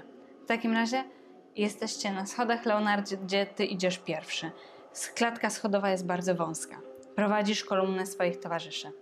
I u szczytu schodów masz wybór. Możesz albo iść w prawo, albo w lewo. Myślę, że jakby ten człowiek, Henryk, też powiedział wam, że na górze wampiry, w sensie strych, w lewo. Dobra. Dobrze wiesz, gdzie jest twój cel. Już cię wpuszczam. Jest to jednak... Czekajcie. Coś wybuchnie zaraz. I prawdopodobnie jest to mój komputer. Który już ma bardzo dosyć tej sesji. Damy radę. Dawaj. Jest to MacBook Air, więc też nie należy on do naszych ulubionych. Nie należy on do naszych ulubionych właśnie marek. Dobra. Otwierasz drzwi. One z piskiem ustępują. Wchodzisz do pomieszczenia. Widzisz stare deski, stare meble. To pomieszczenie jest zdecydowanie opuszczone. Tutaj również okiennice są zatrzaśnięte. I na całym strychu znajduje się kilka skrzynek. Skrzynki mają wyraźny napis śmieci. I w momencie, jak wchodzisz do środka, słyszysz, jak gwoździe na wieku tej skrzyni z trzaskiem i jękiem stali odginają się, wieko się podnosi i pierwsza szponiasta łapa wystaje ze szpary i widzisz błyszczące oczy stworzenia, a przede wszystkim lśniące zęby. Mam nadzieję, że kompania weszła za Leonardem, bo sam sobie nie poradzi w tym starciu zdecydowanie. Zapamiętajmy wszystkie buffy, bo to jest bardzo ważne. 3 razy po Bardic Inspiration, Protection from Evil and Good i Warding Bond między wami. I z takim właśnie zestawieniem zaczniecie następne starcie na naszej ostatniej sesji? Następna? W tym sezonie? Ostatniej sesji. No chyba, że umierzecie wtedy ostatniej sesji. Dobra, dziękuję wam bardzo za dzisiejszą grę w nowym layoucie. Niestety jest to layout dla nas trudny do powtórzenia, ponieważ nie wszyscy jesteśmy z tego samego miasta, więc ostatnia sesja odbędzie się już normalnie. I co? Expy. Właśnie, nie byłbym sobą, gdybym nie przypomniał. Tak. No przecież. Doświadczenie. Przypomnijmy, co udało się osiągnąć na tej sesji. Myślę, że 2 takie najważniejsze rzeczy, które tutaj były niezwykle istotne, żeby pchnąć to do przodu, to dowiedzenie się, gdzie te kości są, plus w jakiś sposób udało wam się przekonać Henryka Wanderwurta do tego, żeby was do swojego domu wpuścił i udało wam się ten strych dotrzeć, więc zdobyliście wszystkie ważne informacje. No słuchajcie, ile wam brakuje do następnego levelu? O nie. 2400? A 2020. 2020. Nie, no, a przepraszam, u mnie to 3020, no to masz więcej 6,5 tysiąca. To brakuje nam... To nie. Niecałych 3000. Okej, no chciałam być takim hojnym mistrzem gry, ale jednak słuchajcie, może nie, nie, może nie. Słuchajcie, ja myślę, że tak. Zakończmy tą sesję na 600 expa. Wydaje mi się, że nigdy nie dostaliście więcej niż 500. Mogłabyś pisać, no? A, tak. 600 na całą osobę? Na osobę. Czyli po 600 na głowę. Po 600 na głowę. A moim zdaniem osobiste na przykład nie powinien dostać za rzeczy, które powiedziałeś ekspo. Można robić rzeczy dodatkowe, których nie robisz. No tak, ale... Ale ani nie brał udziału w poszukiwaniu właśnie. Ale z drugiej strony, jeżeli... Tak, ale całą drużyną tak walczymy i rozwiązujemy tajemnicę Barowi, więc... Znaczy, wydaje mi się, że powinniście dosyć każdy was po więcej, po 200 expa więcej po prostu. No, nie świetne, że spędzamy żadnych sesji. Porówno moim zdaniem.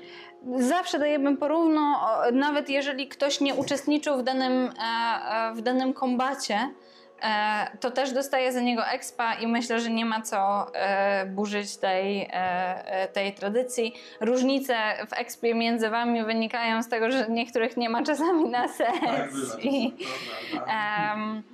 I zastanawiam się też, czy od następnego sezonu po prostu nie robić inaczej.